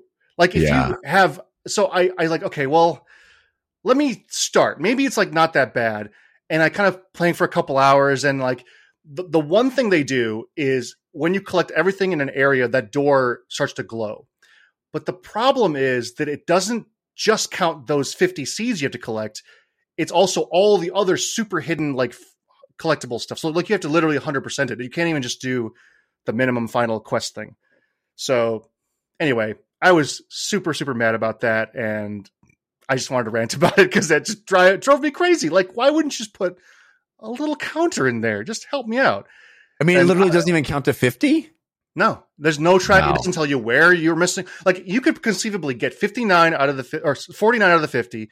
Actually, now that I think about it, it might even be more than 50. But you can be missing one, and guides won't help you because you don't know which one you missed. So you have Right. to go through every single one. It's Oof. ludicrous. Ludicrous. Brutal. Why would you ever do this? That's, Anyway, that's rant, brutal. rant over. Death's Door is an awesome game. It's one of the best games of the year. But but that part pissed me off. But it has an egregious error that Yes. shall not stand. yes. All right. Amazing. All right. So we'll talk about the other thing that you've been playing uh, shortly. Uh, but Christian Spicer, tell me what's been on your playlist. It transitions well from Death's Door. I uh well I can say I have received I think we Jeff we can say I know I can say I'm sure I don't want to put it in yours. I have received a review code for God of War on PC. I can say that. Um Yeah, I've also been playing I uh, what? So we can say we have it. That's all we can we say. can say we have it. Yes, indeed. I've also been playing a lot of my analog pocket and a lot more Legend of Zelda: The Minish Cap, which I talked about on this show a couple uh, couple of weeks ago, I think. And it's similar, I think, to Death's Door, perhaps. And I wanted to bring it up again uh, with Daanish on the show. It's fascinating to go back and replay some of these older GBA games. I love the GBA. I love that library. I think Zelda and the Minish Cap is a game that is ripe for a remake. What it did with scale, the the premise of the game is you get this cap that can shrink you, and it's the land of the Minish, and they're small. And even on the GBA on that old hardware, it was really cool the things they did with essentially like parallax scrolling kind of things where you'd shrink down and you'd be at the same area you just were but now like a tiny little drop of water is an insurmountable obstacle or vice versa you can crawl under you know something uh, that you couldn't before and with the rise of games like um oh gosh. What's the survival xbox um it's honey i shrunk the kids just flew out of Grounded? my head. Oh, grounded. grounded. Thank you. Grounded and biomutant doing really cool things with that like scale being a you know a little character in this big big world. I would love to see nintendo do something with this idea again. Even if it's not zelda because i know there's not to be titled breath of the wild 2 that they're toying with. But I loved seeing it in a Zelda game. It was so fun to see how they did it in those puzzle mechanics, and I feel like it was a little limited based on the hardware it's on. Um, so I say that just to recommend play Legend of Zelda: The Minish Cap. I think a lot of people might have slept on it because it wasn't the best Zelda on the GBA. Um, but it's an it's still like a nine point five out of ten. You know, like it's like it's not the best Zelda. It's still one of the very best video games. it's just not the best Zelda. But what I wanted to bring up with Daanish, especially after Death's Door, what I find fascinating, and it's in some of these more common, I think, in these older games, the GBA did not have a sleep mode the way the Switch does now, or the way even like your iPhone does for a lot of these suspend, resume your console. And so DS it was had the DS and the 3DS had. Yeah. yeah, kind of just close it and and pop right back in. And so there were, you know, 42 digit alphanumeric passcodes you had to remember, save states on con uh, on the card itself, and then a lot of games would have these systems to try to get you back into the game to pick up where you left off. And so Zelda and the Minish Cap does a pretty good job of starting you in an area where you would be to be jumping back in. Like you can save anywhere and it will track all your items, all of your seeds that you need to be collecting, but it doesn't load you right back where you saved it. And then your your hat, your your Minish Cap will talk to you when you reboot the game, which I thought was very smart in terms of where am I, what am I doing? And to be like, hey, we need to get this element. It's located on the west side. Let's go there. And it's like this great, like, here's where I was, here's what you're doing, this is the main thread you're on if you're lost.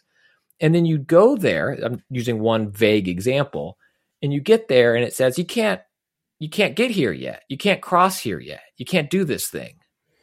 We must be missing something. And it's like, oh, okay. And then the next prompt the game gives you again until you find the thing is we need to go west to get this element. And so, Daanish, after my ramble, my question to you is kind of in this death's door tracking, giving you things, to what extent should a game handhold for you versus in a Zelda or a Death's Door, which is a Zelda like style game, have this freedom? Because I think Minish Cap kind of does this. It maybe feels frustrating by today's example, except for the in-game con- content for Death's Door of I did a thing in Minish Cap, a very broad, not spoiler, but just broad comment about the game. You do a thing and it changes something totally different about the, the world somewhere else. And it does the game does not tell you that happens. The only way you find out that happened is you just have to re-explore the world because closed door, closed door, closed door, closed door, walk around. And so I'm curious coming off your death's door rant and kind of just in, in, general, how you feel like games should balance that. Maybe even in a fighting game where it's like, I haven't played this in forever. Should it be like, hey, here's how you do an uppercut? you know, like how how much should it reacclimate you to that world, and how much should just let you go play? Well, I think it's a great example from Zelda. Actually, it was Link to the Past. Um, they I don't know if you remember, they introduced a thing called the fortune teller, where uh, you go to this fortune teller, and I, I don't know, I don't think it costs money, maybe a couple rupees or whatever, but it's like, okay, in your future, I see a shrouded, you know, uh, foggy woods and this and that, and like that's your hint system is this fortune teller. And in fact, Chicory has one of the best I've ever seen. Is oh, interesting. Uh, there's a, a phone booth, and it's like, do you want to call your parents? And so you pick up the phone, you call, and it's like your mom answers, and it says in like parentheses, like you told her what's happening, and then your mom's like, oh, okay, well, you know, if that was me, I might just try to do whatever and some kind of vague thing like, you know, follow the sign or t- just keep going down the path or whatever. And then it says like you hear your father talking from off the phone, like, hey, hey, let, let me talk to her. And then like you can choose, do you want to let your father on the phone?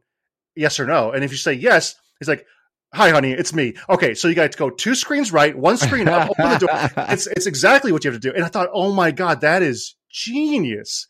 Uh, so you can choose your level of hints, which I thought, and the narrative of it was just so funny. The mom so, hint or the dad hint. Yeah, love so it. So good, so good, so good. Um, so I think that's the that's the solution. Like you want to kind of opt into those things at, at various levels, and um, there's certain uh, games where it's based on a timer. Like if you're in a puzzle room, I think Tomb Raider did this. Like if you're in a puzzle room and you've been there for 10 minutes and the designers determined like this should probably only take you like five minutes or six minutes, uh, a little kind of like, you know, text will appear like, uh, would you, or some of them it's even like, would you like a hint? Yes or no? And you can I say, hate no, no, that, I, dude. I hate that. You hate I, it telling hate, you or asking you? I hate the time timer based version of it where a it's always shorter than I would like. yeah. I mean, I guess it's only it's only shorter than I would like because I only hear it when I don't want to hear it. Right? right. So it seems shorter than, than I would like. But um, I've always I always don't like those where I'm like I'm too maybe I'm like looking at something. I'm, I'm really having a great time in this room, and then it's like, you know, th- there'll be a character who's like, "Hey, I just." Look! Look in the corner, or or something. You know, it'll it'll do that thing where the communication is giving to me to player the player is like we think you're dumb or you've wasted too much time here and then i'm like i resent that you know i go I, I don't. I was having a good time until you made me think that I wasn't going fast enough. That's enough. amazing.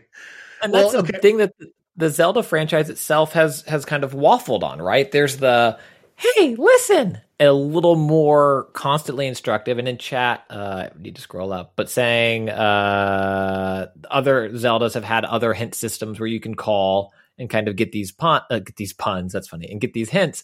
And Minish Cap, I think, tries to have it right, and especially as a GBA game, I thought the solve was pretty unique in that it's on boot. Uh, and, and of course, there's in world stuff, right? You go to the village and you talk to the person, and they give you some.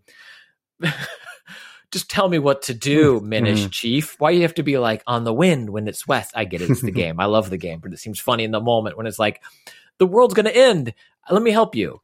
On two night's forth, on which the wind blows down, you Oh. can, and it's like okay. But on boot, it tries to give you a hint, and I think Jeff, your point is super fascinating because there is that fine line, right, of like what each gamer wants and what's satisfying or not, and what's hitting you over the head.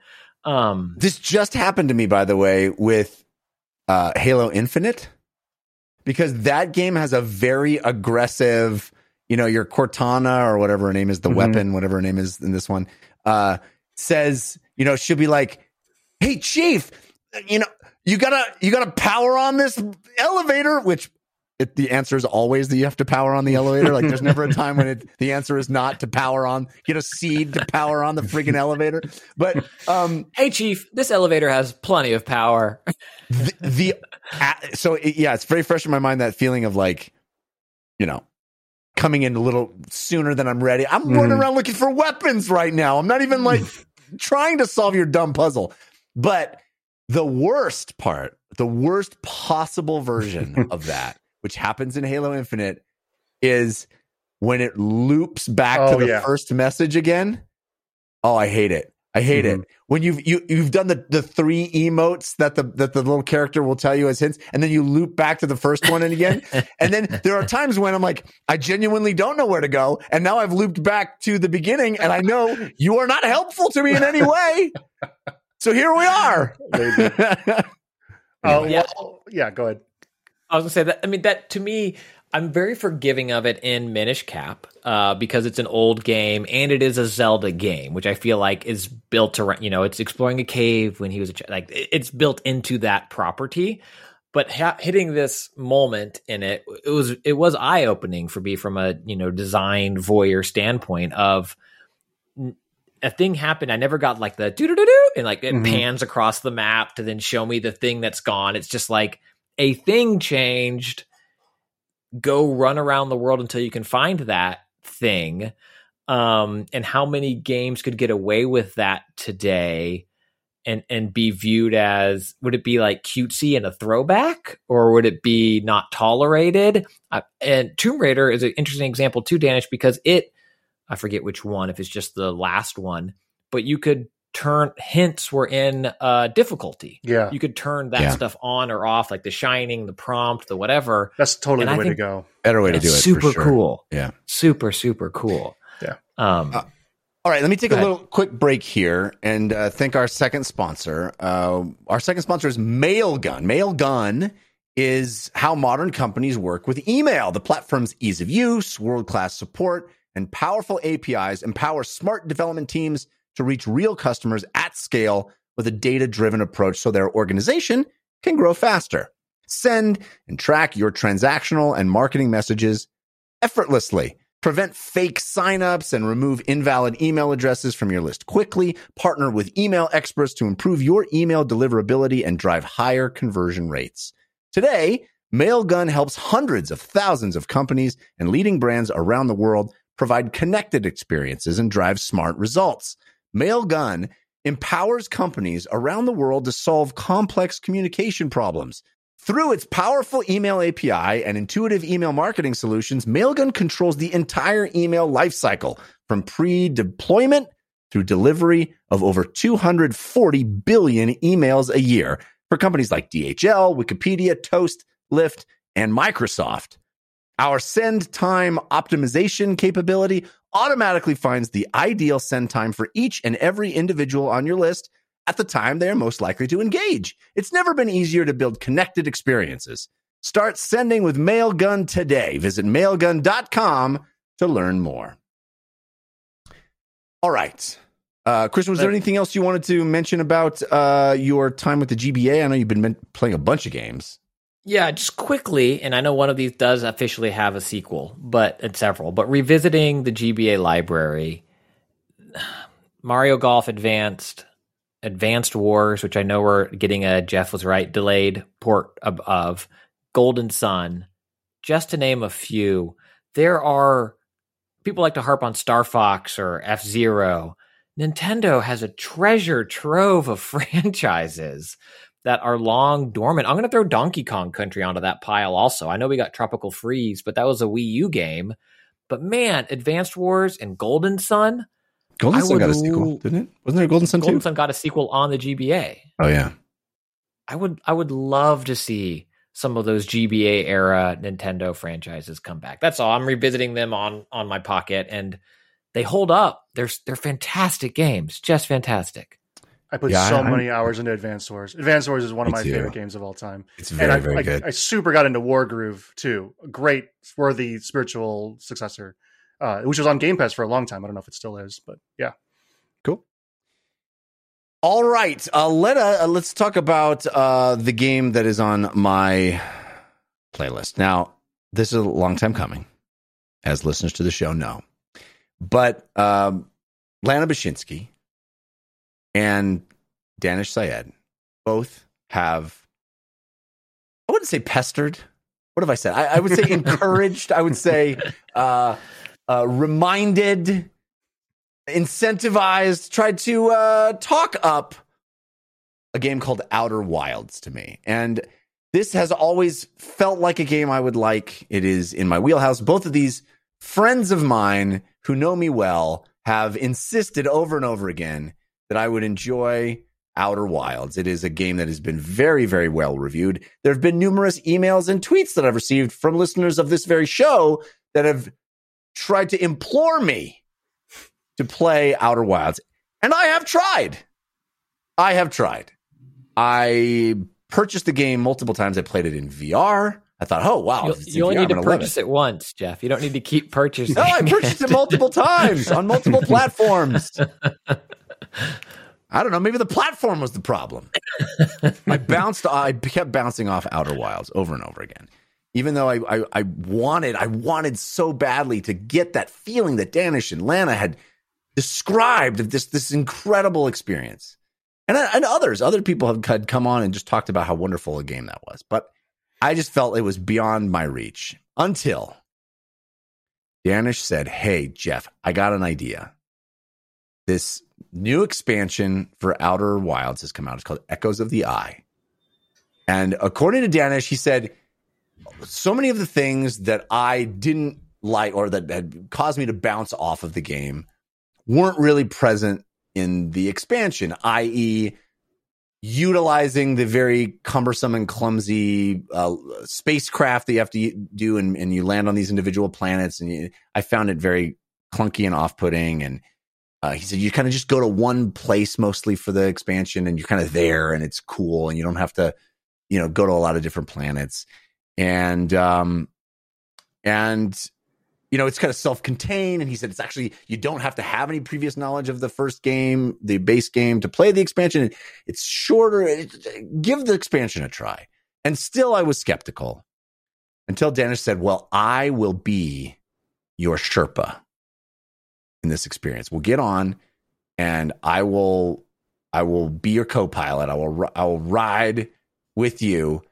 I Uh, actually, so I said this to to to Jeff in a text the same day, maybe that Lana was on DLC, and then I then heard the episode, and she said the exact same thing, which Yeah. I, it was so funny. Like she said, "I'll be your Sherpa," and like, yeah. So we were both uh, suggesting the same idea.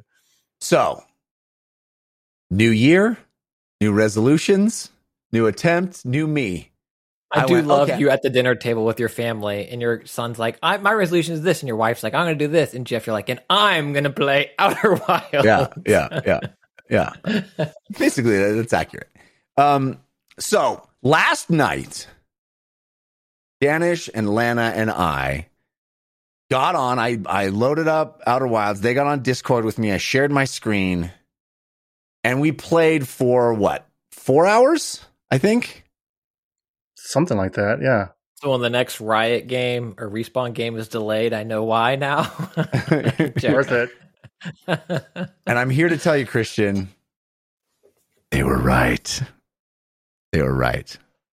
I, it, it, it the game is awesome. Is awesome. Well, have, did you go? Is Echoes of the Eye awesome, or is Outer Well, Wilds I think awesome? now I do believe that I clicked into why the game as a whole is awesome, and I want to. You know, I think we're going to play through all of Echoes of the Eye, and then we'll go back and play the original game too. Because I now I sort of I get it, I grok it, I I wrap my head around it, um, and I I I see what's special about it.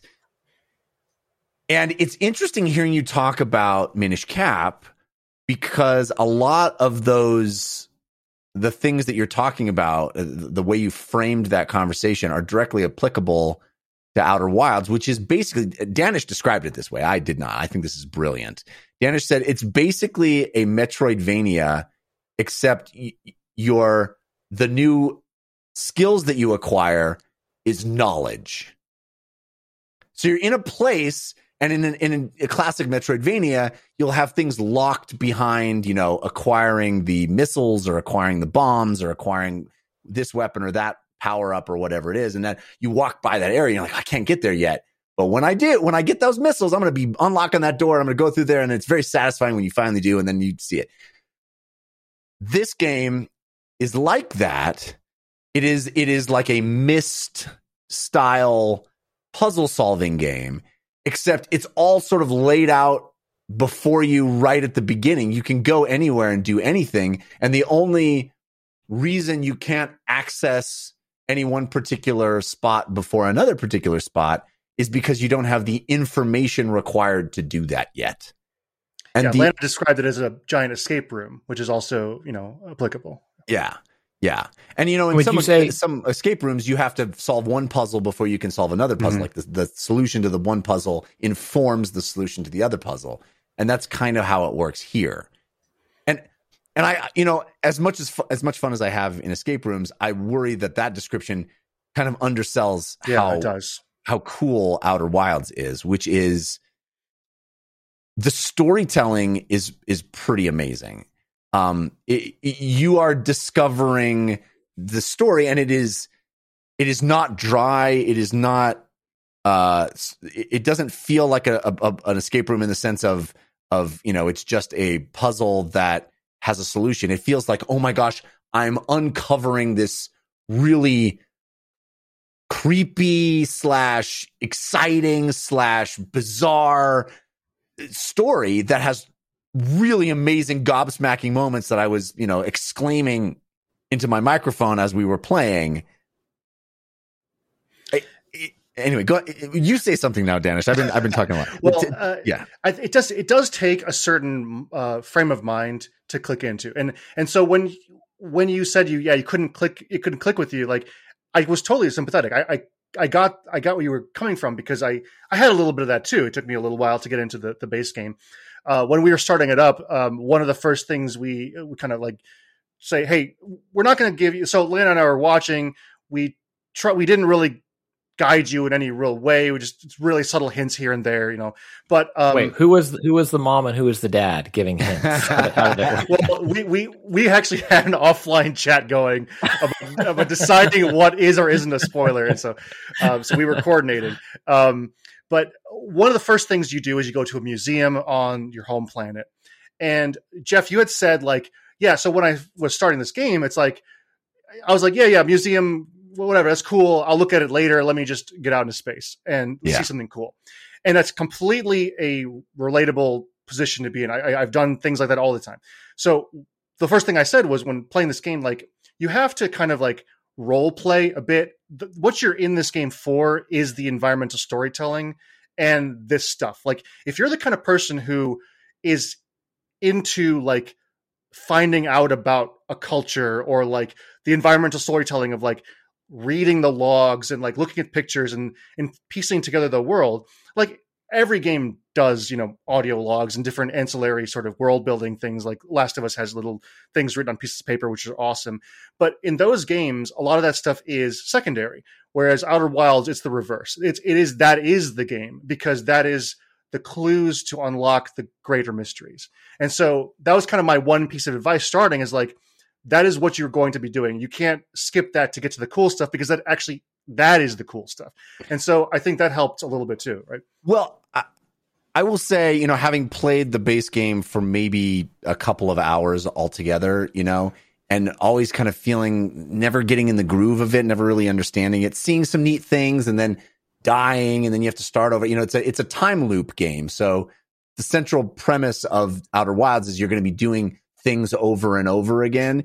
And that kind of felt tedious to me. And and you know, the, the way you start out here's the, here's my experience with playing Outer Wilds up to this point, which was okay, you start out in this little city, there's these people, and then you walk up to the people and they're like, Gobo Bibbledy Pants went to Fleebly Flop and saw the Gooby Spanks. And you're like, uh, none of that means anything to me. Well, check out the museum and there's, you'll see that Gobo Flibbly Flop was in the Goobity Spanks. And you're like, I don't, this is all, none of this has any context. I don't, there's no, I'm just going to get in my spaceship and go out into the space and see if anything cool. And then I'll come back here if any of it makes any sense whatsoever. And I think where Daanish is really right about the expansion is that there's really only one thing you need to notice at the beginning to kick off into the expansion. And then once you're in the expansion, it is immediately very clear why it's cool. yeah And and I'm I I want to spoil the beginning of the expansion of Outer Wilds I uh what is? Echoes of the Eye. So Christian, are you okay being spoiled a little bit on, on just the premise of the expansion? I personally am okay being spoiled on the entire game. Okay. Well, I'm not going to spoil the entire game. I'm just going to sp- spoil kind of the premise, which is a very neat discovery. So if you think you might play this game and you want to go in cold, I totally endorse that and would suggest skipping forward a, a couple of minutes in the podcast if you don't want to be spoiled now, or go play it and come back and listen later. Lana is saying in all caps for everybody to plug their ears. Yeah, plug your ears if you're, you don't want to be spoiled. All right. So what what you discover at the beginning of the expansion in a very cool way. Like it feels like an actual discovery by you the player. You have to i'm not going to say how you discover it but you discover that there's this other structure in the universe. You're exploring this solar system this alien solar system. You are an alien in outer wilds and you're exploring an alien solar system. And you discover that that there is this new thing there that had been invisible except in a very specific manner that you find it. And when you find it, you can visit it and you discover, Christian, that it is a ring world like Halo has.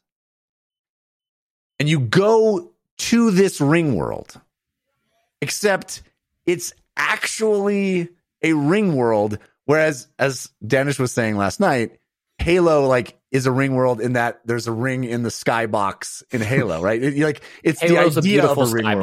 Yes. So it's like Halo is a beautiful skybox, is all it it- is. it is yeah. beautiful, and I totally dig the fact. But there's no sense of being on a ring world other than you can look up and see the world above you, right? But with Outer Wilds, w- when you go to Echoes of the Eye, this this ring world that you go to, it is moving the whole time. It is rotating like like the idea of a ring world in science fiction is that it rotates to generate its own gravity, et cetera, et cetera. But the coolest thing about it, Christian, is that it is a world with water all over it. So it's constantly moving, and you immediately get in a little raft and you look up and you see places that if you continue to go on your raft, you will get to. And so there's all this dynamic of like, oh, I can map out where I want to go by looking up or behind me. And if I keep going, I can look to up will be where I was. it's the uh, bethesda if you see it you can go there but in the sky yes. You looking up is looking down to where you will be if you keep going forward. It's so cool the way it works. And I'm telling you, that's just the beginning of how that particular concept is paid off in this game because then you start discovering all these places that are on this ring world. And basically you're investigating the story of this place right? And there are little structures that you can go into and places to explore. And the story starts you start piecing together the story and solving puzzles and figuring out how to get to new places and doing all that sort of metroidvania stuff of like oh my gosh i see that awesome place. How do i get to it? Oh you have to find out the rules or how things work or discover some other puzzle that allows you to get to that place but it's all inside this very lush beautiful ring world that's all around you and above you and you're actively moving through it and you're exploring all all the parts of it and then i mean and then the story is just awesome i mean it's an Are we, are we alien pa- are, are we past the the spoiler for people yes, that are yes. At past the okay? spoiler. Post past the spoiler. We're past the spoiler. Quick question before we go to uh, story stuff. I'm curious, Jeff, if in your opinion, um, not having the ship, which I believe Lana mentioned when she was on as well, makes this more accessible or fun than learning the ship controls, which I think when people grokked, they loved.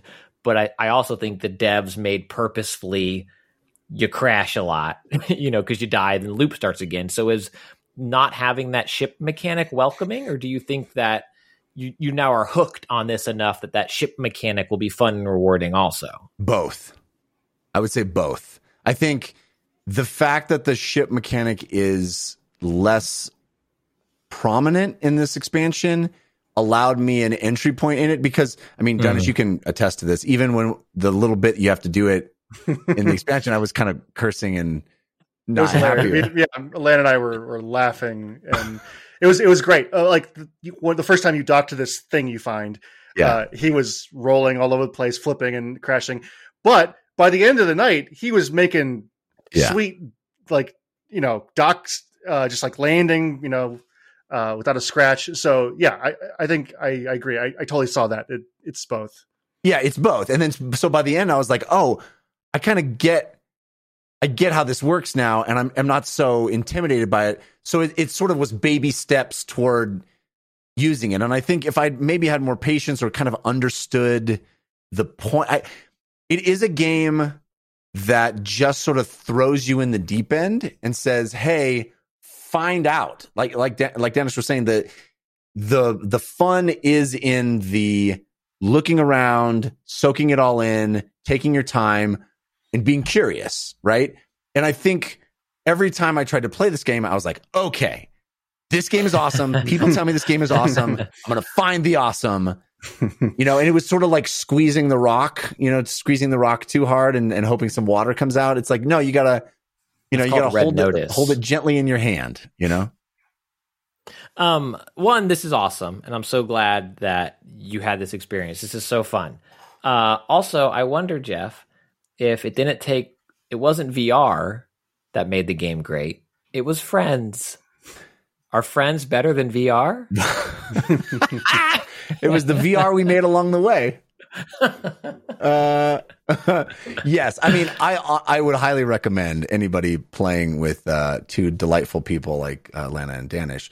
But uh, in lieu of that, if if you're not able to have the wonderful Hey, Daanish, what do you what do you charge, Daanish? What's the what's your Man, Discord a- rate? It's a good side hustle. Yeah. uh, I, in lieu of that, I think I think starting with the expansion is is definitely not a bad way to go. Um, I think there. I honestly think that that man, it, it just getting the the first little thing to get to the place Yeah.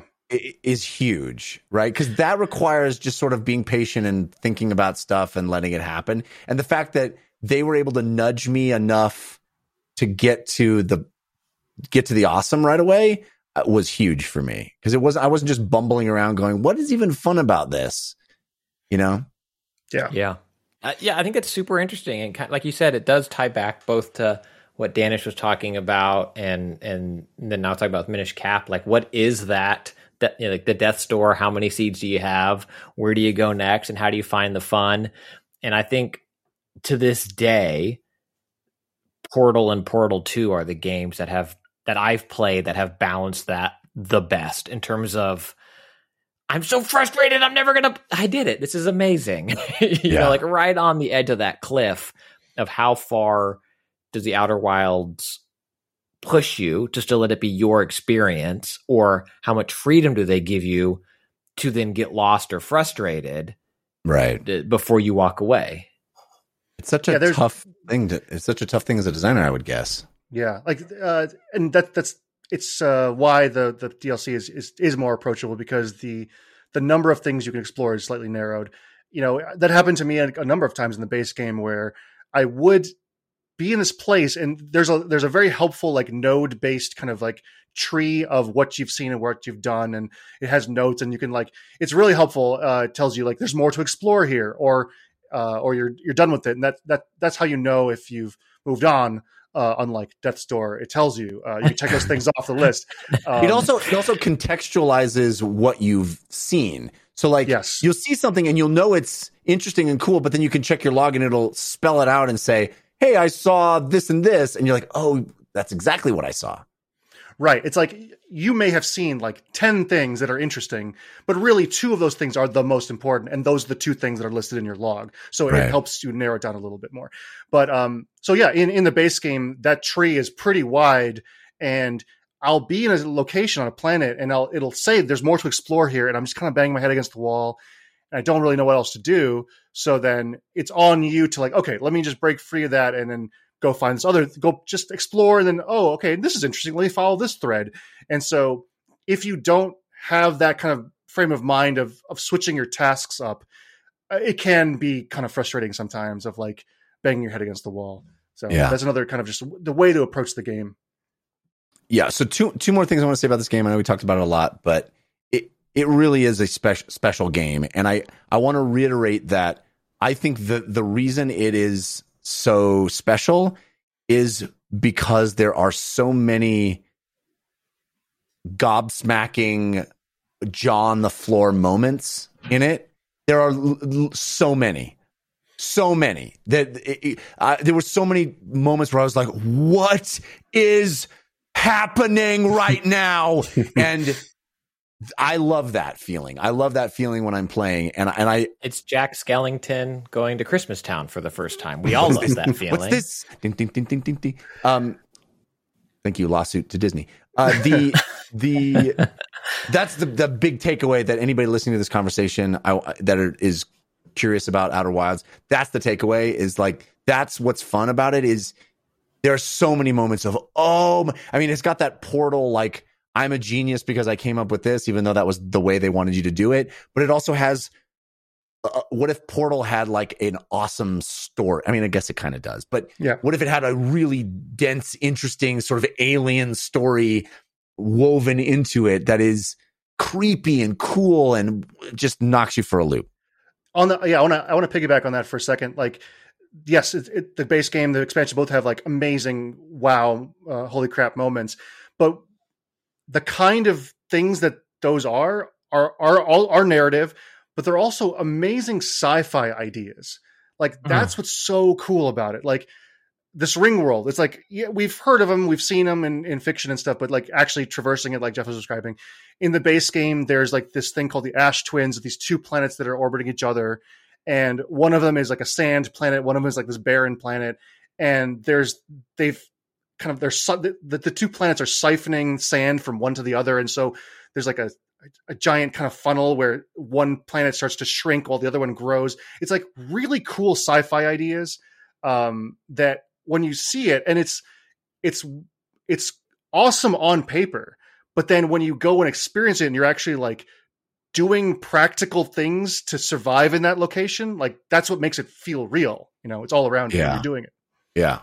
Yeah. Like it's got physics. It's got, it, it does feel like an actual place that you're visiting, which is, which is super awesome. Yeah. Um, and I know we got to move on because we got lots more to cover, but I, I also am curious because part of this whole experience with Lana and and Daanish was that I, I I've played a lot of games. I just mentioned it earlier in this episode, playing like Resident Evil 2 with with friends and all being invested and all contributing to the to the to the to the um to the puzzles and figuring them out together and having those aha moments and those scare moments and being like all being invested. Uh, some of my favorite gaming memories are playing games with people in the sense that we're all sort of playing a single player game as a group.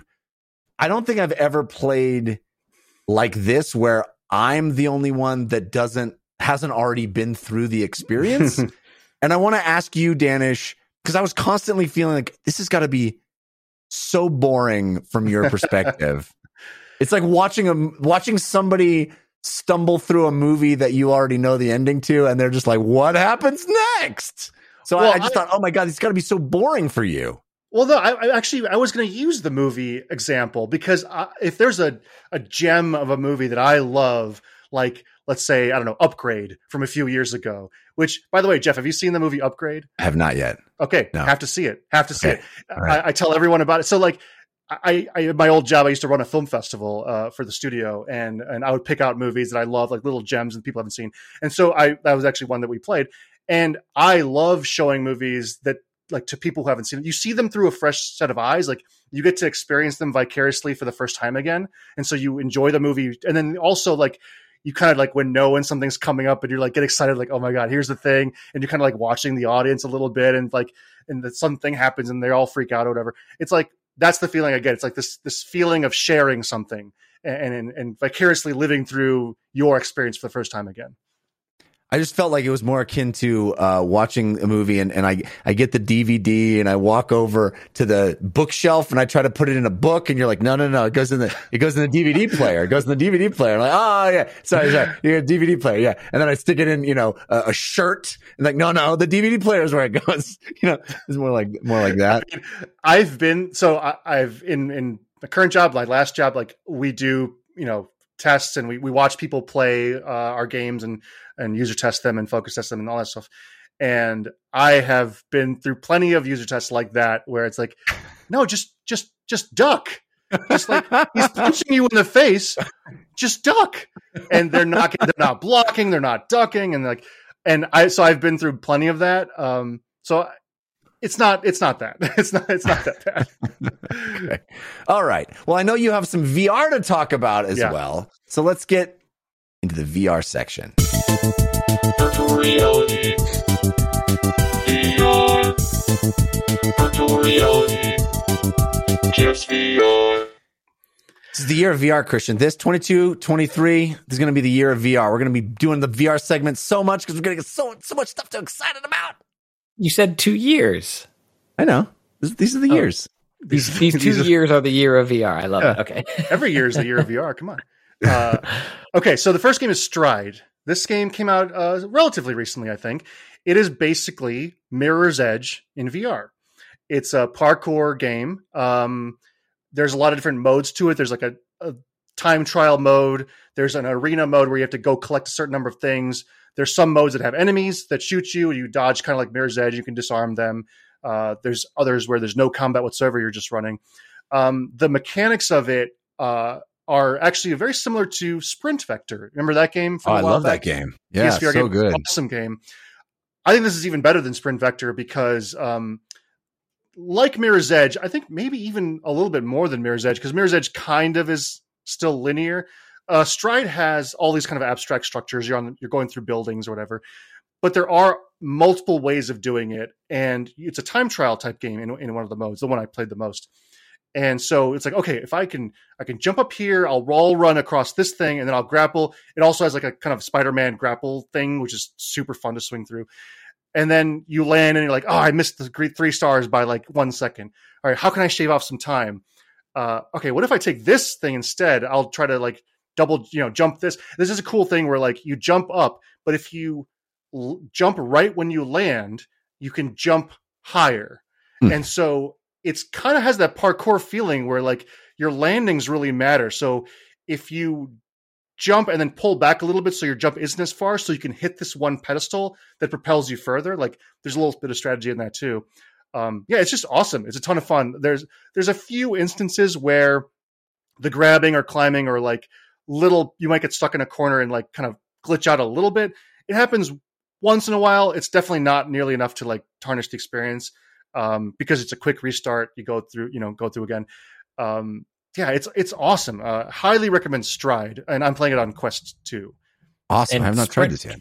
Sprint Vector for folks who missed it, and correct. I've not, I've not played Stride, but the way it solved for running in VR, which a lot of people play completely stationary, it's you're you're pulling with your hands. It's almost as if like each hand is grabbing and pulling the world forward, and so that kind of kept you engaged and and kind of for me at least reduced motion sickness for like oh I'm running in VR. Is that sim- so? That's the Yes. mechanic you're talking about. It's kind of this grip and pull. It is. Uh, the only difference is that you don't actually have to let go and re-grip uh, during your strides. So you do the hand motions, and actually you don't even have to. You can hold up on the stick, uh, but you won't run as fast. You get faster sprinting with that hand motion. Uh, and then to jump, you hold the button and then let go. And then when you let go of the button, you jump. But then again, if you jerk your hands upward, it, like you're leaping, that gives you a higher jump. So you're going through these motions that give you that body sensation of parkouring, which is which is really cool. Um, it's I love the climb. I, I think it's one of the best VR games. This is like if the climb was a chase. You know, it's like it's it's, it's Awesome. it's it's awesome. So I highly recommend Stride. Uh, Survios is the company that made um, Sprint Vector, and uh, I think I can now say uh, years ago I went and saw an early prototype of what became Sprint Vector, and it was more like this game sounds to me. Oh, like they really? originally sort of was were making basically the climb as a chase game, and then it kind of turned into Sprint Vector, which is a very different game than that. Yeah. But interesting. Anyway, Yeah, and uh, the other thing, like, I, this kind of going back real quick to the PSVR two. Another thing I wanted to mention is that like, it's great for indie developers to have another system to have their game on. Like, it just adds that much more sort of profit profitability if you can port it to another kind of big install base. So, I'm hoping games like Stride come to PSVR two. oh yeah, well. Yeah, yeah. Uh, the other game, uh, it's not a game. The uh, Facebook Horizon beta is open now. I don't know when it started, maybe a few weeks ago. Um, I tried it this morning and it's kind of broken. Uh, there's some some things that just didn't work. It said I had like a red error saying failed to load this and that. Like I couldn't really do much, but I could do the creator thing. And this is something I didn't actually know was even part of the Facebook Horizon thing. So uh, to back up, the Horizon is kind of like their metaverse, their social space, um, kind of like VR chat or rec room, where you you can socialize, you can get together, join parties, then play games. But the big thing, like I said, I didn't, I wasn't aware of, is that it's really heavy on user created content. So they want you to make games and make levels and make experiences, and um, so I, that's that's the one thing I was able to do is try out some of their creator tools. Uh, the other thing I want to kind of touch on is um, so it it was very cool, very slick. Uh, I've tried a number of different 3D modeling software for VR, like Medium and Gravity Sketch and Google Blocks, Sculpt VR. Those are some that I, I've played with. Uh, this one's pretty good. This is actually probably closest to Google Blocks. Um, the aesthetic of Horizon is is very smartly done, where it's a very flat shaded, or not not even flat shaded, but like no, non textured, low poly aesthetic. And uh, what's the reason why that's very smart is that you can create trees and mountains or whatever out of that low poly aesthetic, and it looks good because it just fits in with everything else that, that's already there. Um, so that was cool. It also reminded me there's actually like logic built into it, like Dreams or even Nintendo's like Game Builder Garage, where you can have like collision boxes and you can connect them to different effects boxes and create some game logic and actually create games. So all the while I was doing this, I was simultaneously thinking, this is really cool. This is great. This is a, an intuitive way to get you know uh, young people into developing games. But simultaneously, I was kind of terrified because of uh, Roblox. Oh, yeah. Roblox. uh, you guys have mentioned it before. The people make games uh, videos on that.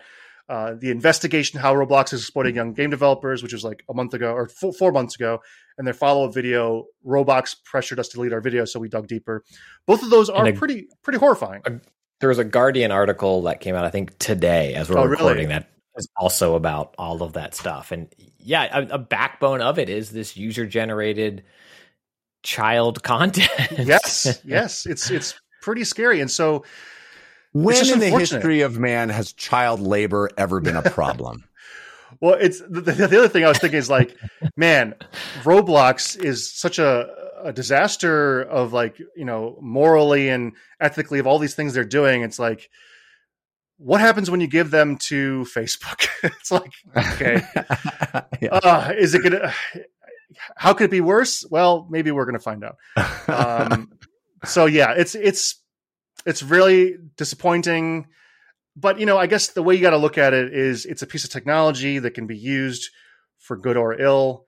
The technology itself isn't bad; it's how you use it. But unfortunately, uh, not a great track record for the the makers of this this thing. So but you're saying the tools themselves are kind of neat.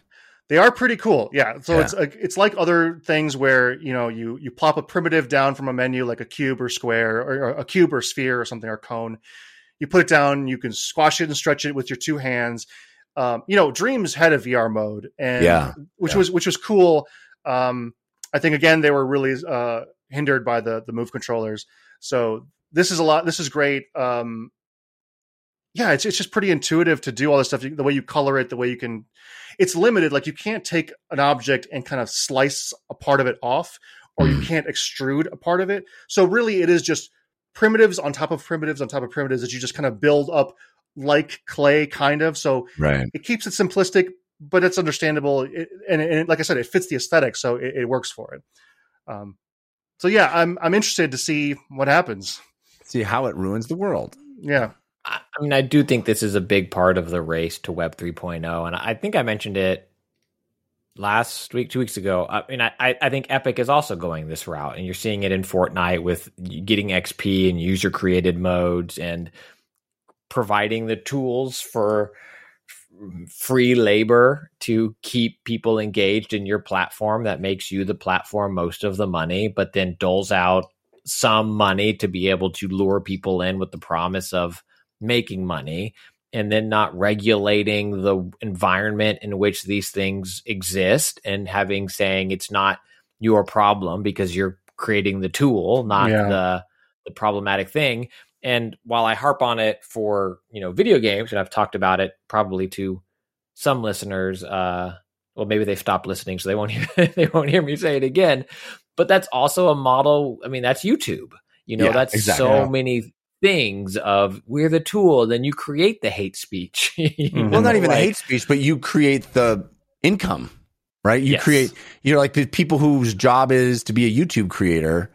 Well, who's making most of the money there? YouTube, you know? Yeah, so it, it, it's like, yes, we can decry these things. In fact, we got an email uh, recently after the Roblox conversation where it's like, yeah, you guys can talk about Roblox, but you're basically talking about Roblox because you don't use Roblox, right? The stuff that you use that you like doesn't feel bad because you use it and like it. But this other thing that's like, hey, the, the kids are using that. I, I don't. Um, I'm paraphrasing the email, but I think that's the gist of it. And I think that's that's true. Like everybody thinks it's kind of normal to be on YouTube and create content for TikTok and et cetera, et cetera. And it's like, well, it's not any different, really. You know, it's it's not any different. It's Yeah, just the- how familiar it feels. I agree with that very much. An only difference and the reason why I think Roblox is getting some of this attention is how heavily it markets itself to children under 13. Right. Mhm. Which and is while Tik not TikTok insignificant a technically says- distinction. well, yeah, and TikTok technically says you need to be 13. You know, whatever. Like all these Yeah. other apps that YouTube's like, have your parents sign up, and maybe Yeah. Roblox does that also. But then they're like, their ad campaign is like, kids make money. it's like ah, Yeah. No, you're n- not like I said, not an insignificant distinction, but I think it is good to have the context, and I agree with the uh, yes. emailer. Yeah. Um, so yeah. Anyway, uh, it was interesting. I'll I'm kind of just keeping tabs on it just for my own education. You know, it's not something I see myself really doing or engaging with. Um, but uh, but it was it was interesting. Yeah. Um, I just want to say that was uh, an email from a, a person named Skip who said that, who said that it was entitled Roblox discussion follow up. Um, Good point. yeah, very good point. Yeah. Uh, anything else uh, VR that you wanted to bring up? Yes. Okay. So, uh, Jeff, we got you into Outer Wilds. Yeah. We got you into Forza Horizon 5. Yes, that's a whole new me. Yeah. Uh, Project Cars 2. I've actually played this in VR just to have the experience of playing it in VR, but I never, you know, put any time Yeah. in it. All right. So, I went down the rabbit hole this year and I bought a racing wheel.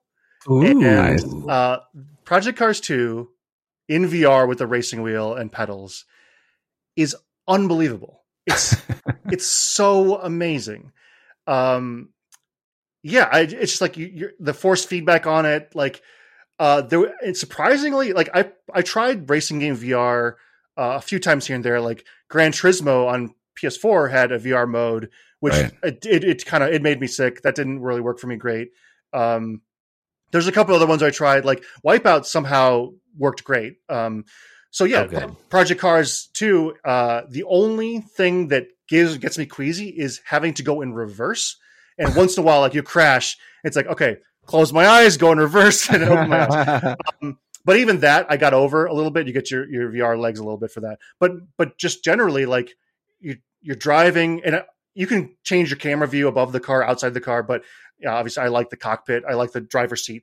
Um, but yeah, just like looking out your different windows and uh, your mirrors and all that stuff. It's, it's so cool. And and me and a friend, uh, my friend Matt Pearson, we get online together. We're racing around. We're just, it's very much like that Forza chill kind of racetrack thing. We're just, we're just talking. We're just hanging out. We're kind of racing around. We're trying to get better at our times, and uh, it's just so much fun. It's like a completely it's it's one of the most immersive things I've ever done in VR is uh, a racing game with the wheel in VR. It's Oh man, It's so the, the, the aspect of the wheel has got to be a major factor for that. It's like because Yeah. it, it it really places you there. I mean, do you feel like your hands are placed where your hands are in the cockpit view? you can I mean, yes, it doesn't. I never really look at them, so it's Mm, yeah. it doesn't. I can't. I could actually couldn't tell you like how close it was Right. uh, because you're just looking at the road and it just it just feels right. Um, actually, now that I think about it, I don't even know if there are hands in the wheel. I can't remember. Honestly, I can't remember. Hmm. Um, so yeah, it, it wasn't an issue. It just it feels great. And then like you you you get in a, a convertible, and all of a sudden like it's this whole different feeling. It's like so cool.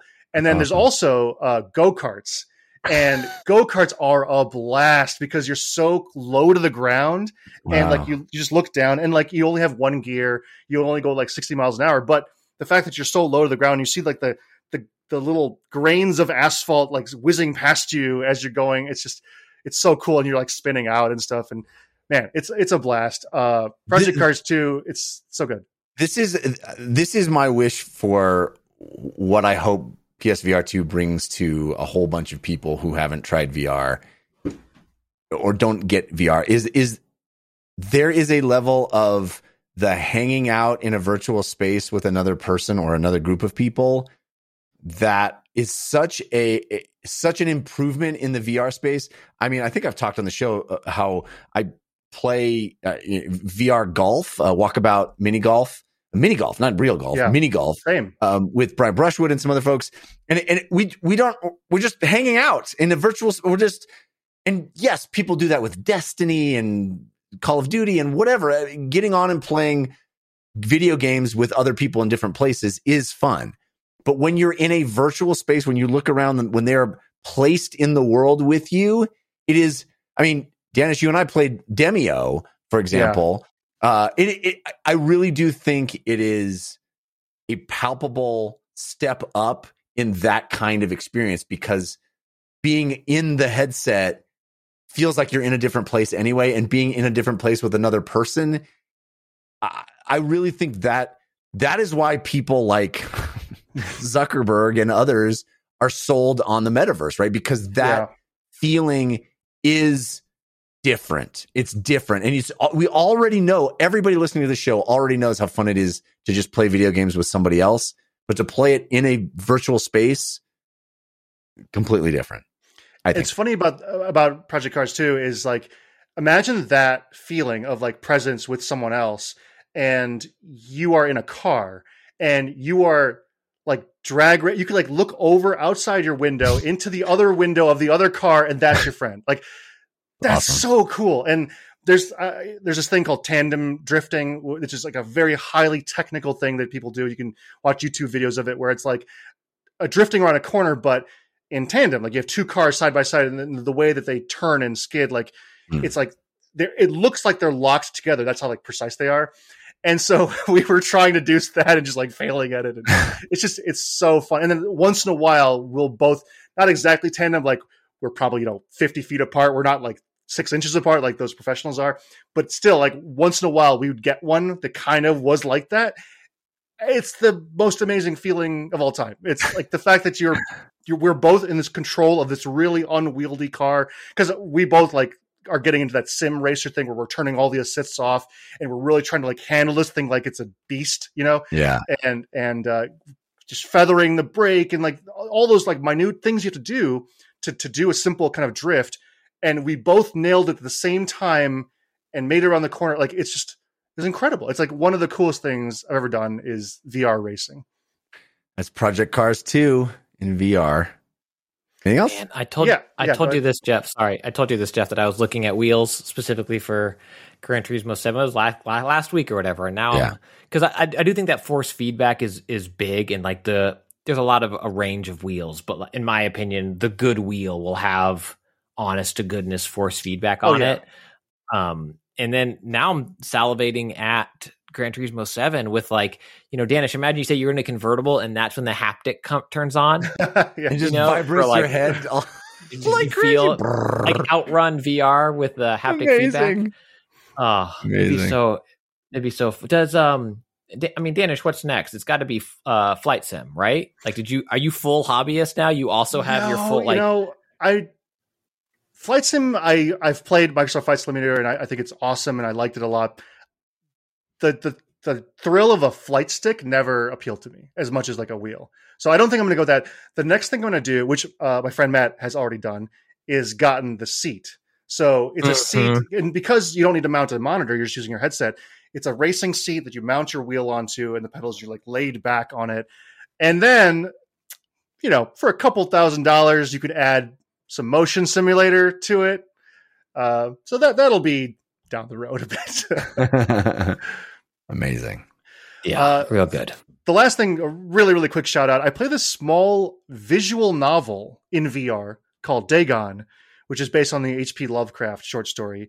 It is the H.P. Lovecraft short story. You have a narrator literally reading the short story in text, and you have text boxes with voice acting and stuff. All this game is it's so simple, and it's pretty low budget. You know, very small team. It's you know some some of the graphics look nice, some of it's a little crude. It's just you fade up to a scene. You're in a scene. Like this starts off, you're on a, a big ship, and you see the water, and you're on the ship, uh, and then it, like he's describing what's happening, and obviously the prose is so amazing, and then it fades down. And it's like, okay, I escaped the ship, and now I'm on this lifeboat, and then it fades up, and now you're in a lifeboat. Um, there's a little bit of interactivity where you can like point at things to continue the story. So like to continue the next uh, passage, uh, you look around the world and find a little icon. And you click on it. It's not supposed to be a puzzle. It's just supposed to be uh, an incentive for you to look around. So you're you're taking the thing, you click on it. That's the whole game. It's just a visual novel. It lasts like 30 minutes, and uh, I played it in VR, and it, it was very cool. It was very very cool. I recommend it.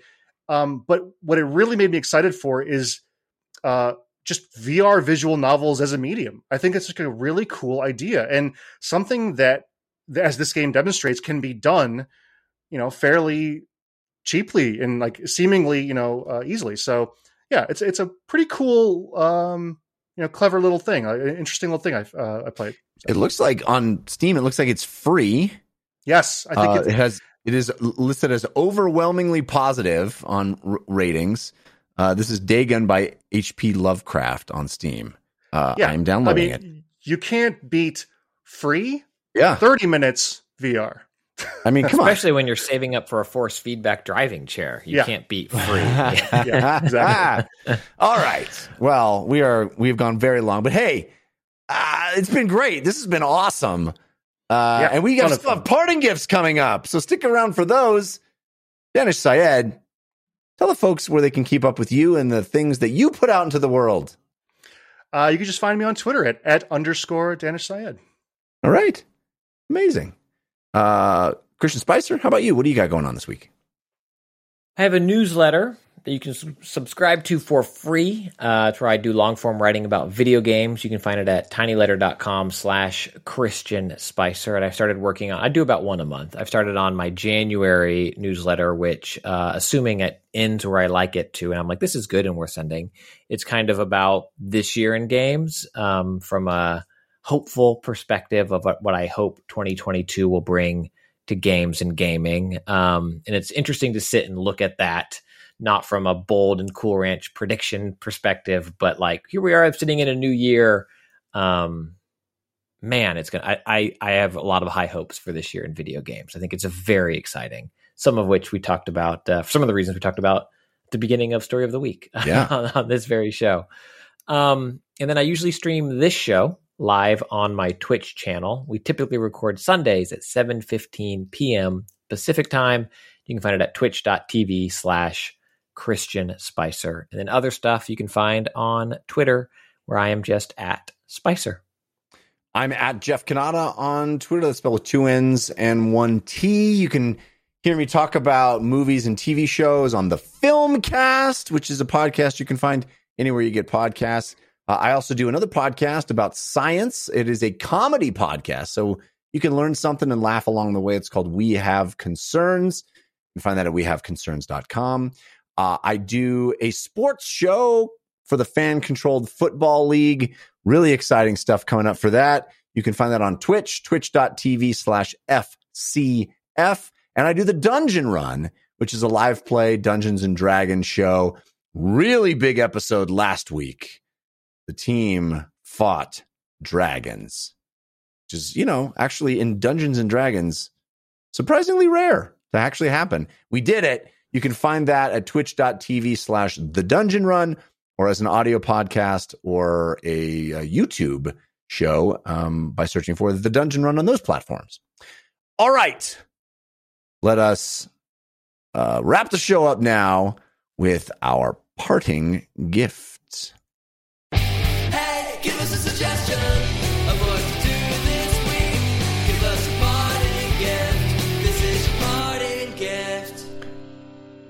Daanish, do you have a suggestion to help people get through their week? Yeah, great segue from uh, your Dungeon Run show. I read this book recently called Word or Wired or Weird. I don't know how to pronounce it. It's W Y R D by Adam L. G. Nevill. And I think I got it on Audible uh, for just like, I don't know, 10 bucks or something. And this is a horror short story collection with no characters.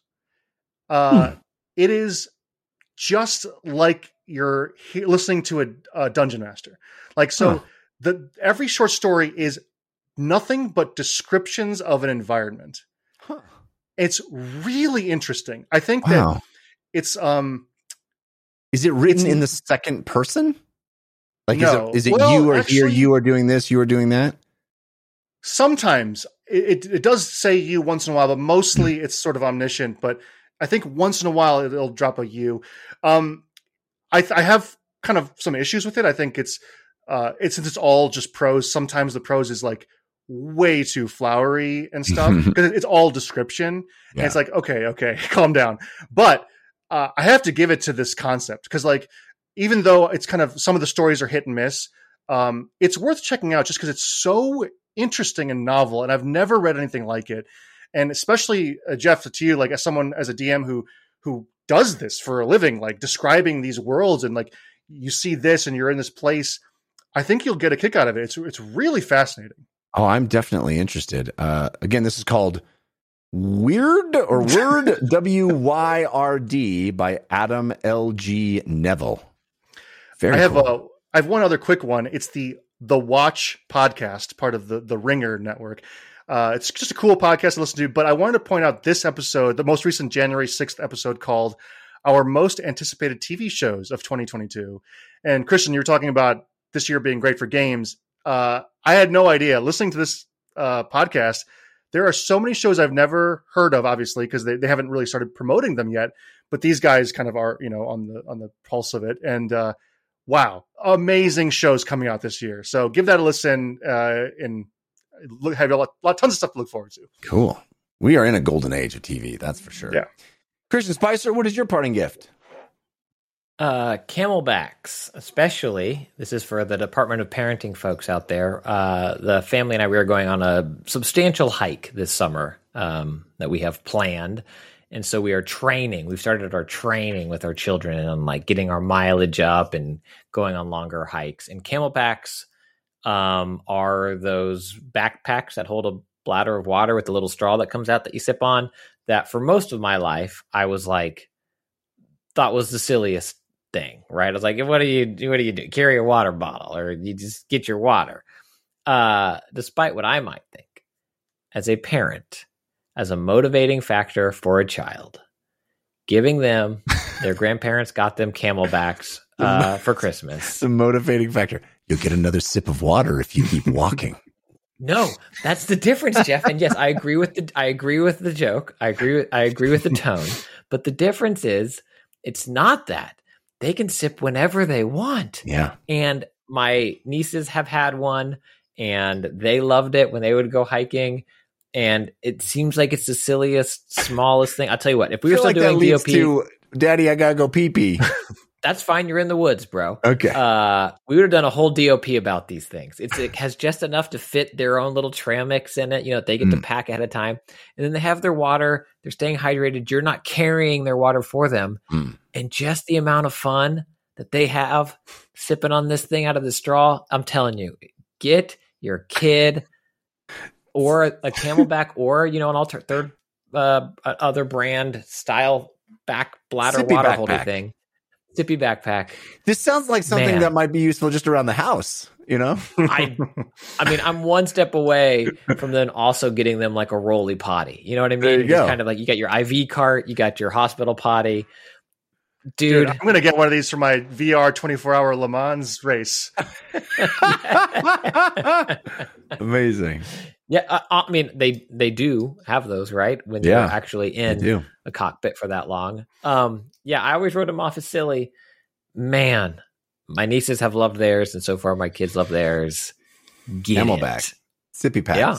Do it up. Yeah. Uh, speaking of the golden age of television, um, one of my favorite TV shows of the last several years, just sort of Beyonce dropped a whole new season. They didn't tell anybody. I mean, I, we, I knew they were working on this season, but it just appeared on HBO Max out of nowhere. And it was like the greatest. I got a text from uh, my co-host on the film cast going, Jeff, a new season of Search Party just hit the entire season just hit HBO Max and I was like what what ah I love Search Party there's no other show like it it's a mix of a comedy and a horror uh, horror is even the wrong word thriller I guess is better but even that mis- is a misnomer it's it's there's nothing like it every season is completely different from the one before it super funny brilliant clever surprising.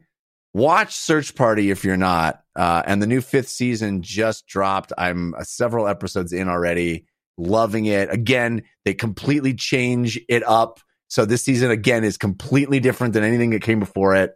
Really cool. Search Party. It's, I haven't started the new season, but I feel like the others, and correct me if I'm wrong, it feels like a more adult Veronica Mars. But yeah, it still is playful, but it's like it's got this mystery, right? Like that's kind of the core conceit. Well, this first season was a mystery, and then after that, it's just like it keep every season it changes kind of what it is. It's it's. Yeah. I think I don't know if you said this or if it was on the film cast, but one of the best descriptions I've heard is, uh, "What if the cast of, of Arrested Development was in Breaking Bad?" And yeah, yeah. I think I don't yeah. know if you said that, but that that I love it. It's great, and I second everything you said. The show is incredible, and I cannot wait to uh, to watch the new. I just season. love that they just they didn't advertise it. They didn't say it was coming. It just appeared on HBO Max. I heard, I heard about it last month. Last month that it was coming. Oh, coming. really? Next Oh, month, but maybe I just but even missed that was like a short. Yes, it, it was very fast. so excited. Um, all right, we got a listener suggested parting gift. This was sent to us at dlcfeedback at gmail.com. It comes from Trent Finney Trent writes, uh, "Hey guys, I've been recently playing Remnants of the Precursors, which is a free Java-based modernization of the original Masters of Orion from 1993. For context." Moo, or Masters of Orion, was one of the first 4X games that truly captivated me as a young boy. And Moo 2 is still one of my favorites in the genre to this day. Then there was Moo 3, which was the first game release for which I ever counted down the days on a calendar, only to have it be just an enormous disappointment. I fired up remnants of the precursors and was immediately pulled back into a universe I spent so much time in back in the 90s. It feels familiar, but also fresh, tweaking certain elements of the formula of the original while retaining the core ingredients. I don't know whether it was just bad luck at the start or a result of the tweaked difficulty and AI, but my first game had me teetering on the edge of extinction numerous times, only to claw my way back to galactic dominance. It was a delicious and unexpected nostalgic trip. For anyone with fondness for the Master of Orion series, it's worth a look. Thanks. Oh man, I don't know, Daanish. Did you play Masters of Orion? I think I did back in the day. I, I barely remember it, but yes, I think it was one of those. Yeah, one of those early PC Uh, games. I, I checked this out uh, when I got this email, and uh, I'm excited to, to dive into it. So thanks, Trent. Really cool suggestion. If you have a parting gift that you'd like to hear read on the show, send it to us, dlcfeedback at gmail.com. All right, that's going to do it for this very long episode, uh, very fun episode. Great kickoff to our new year of episodes. Thanks again to Daanish Syed and Christian Spicer for hanging out with me. Thanks to our musical contributors, Patrick L., Sean Madigan, and Zero Star for the awesome bumpers. Thank you to each and every one of you who are downloading the show and listening. We are grateful. Until next week, thanks and think about what you put out into the world. Make it a better place.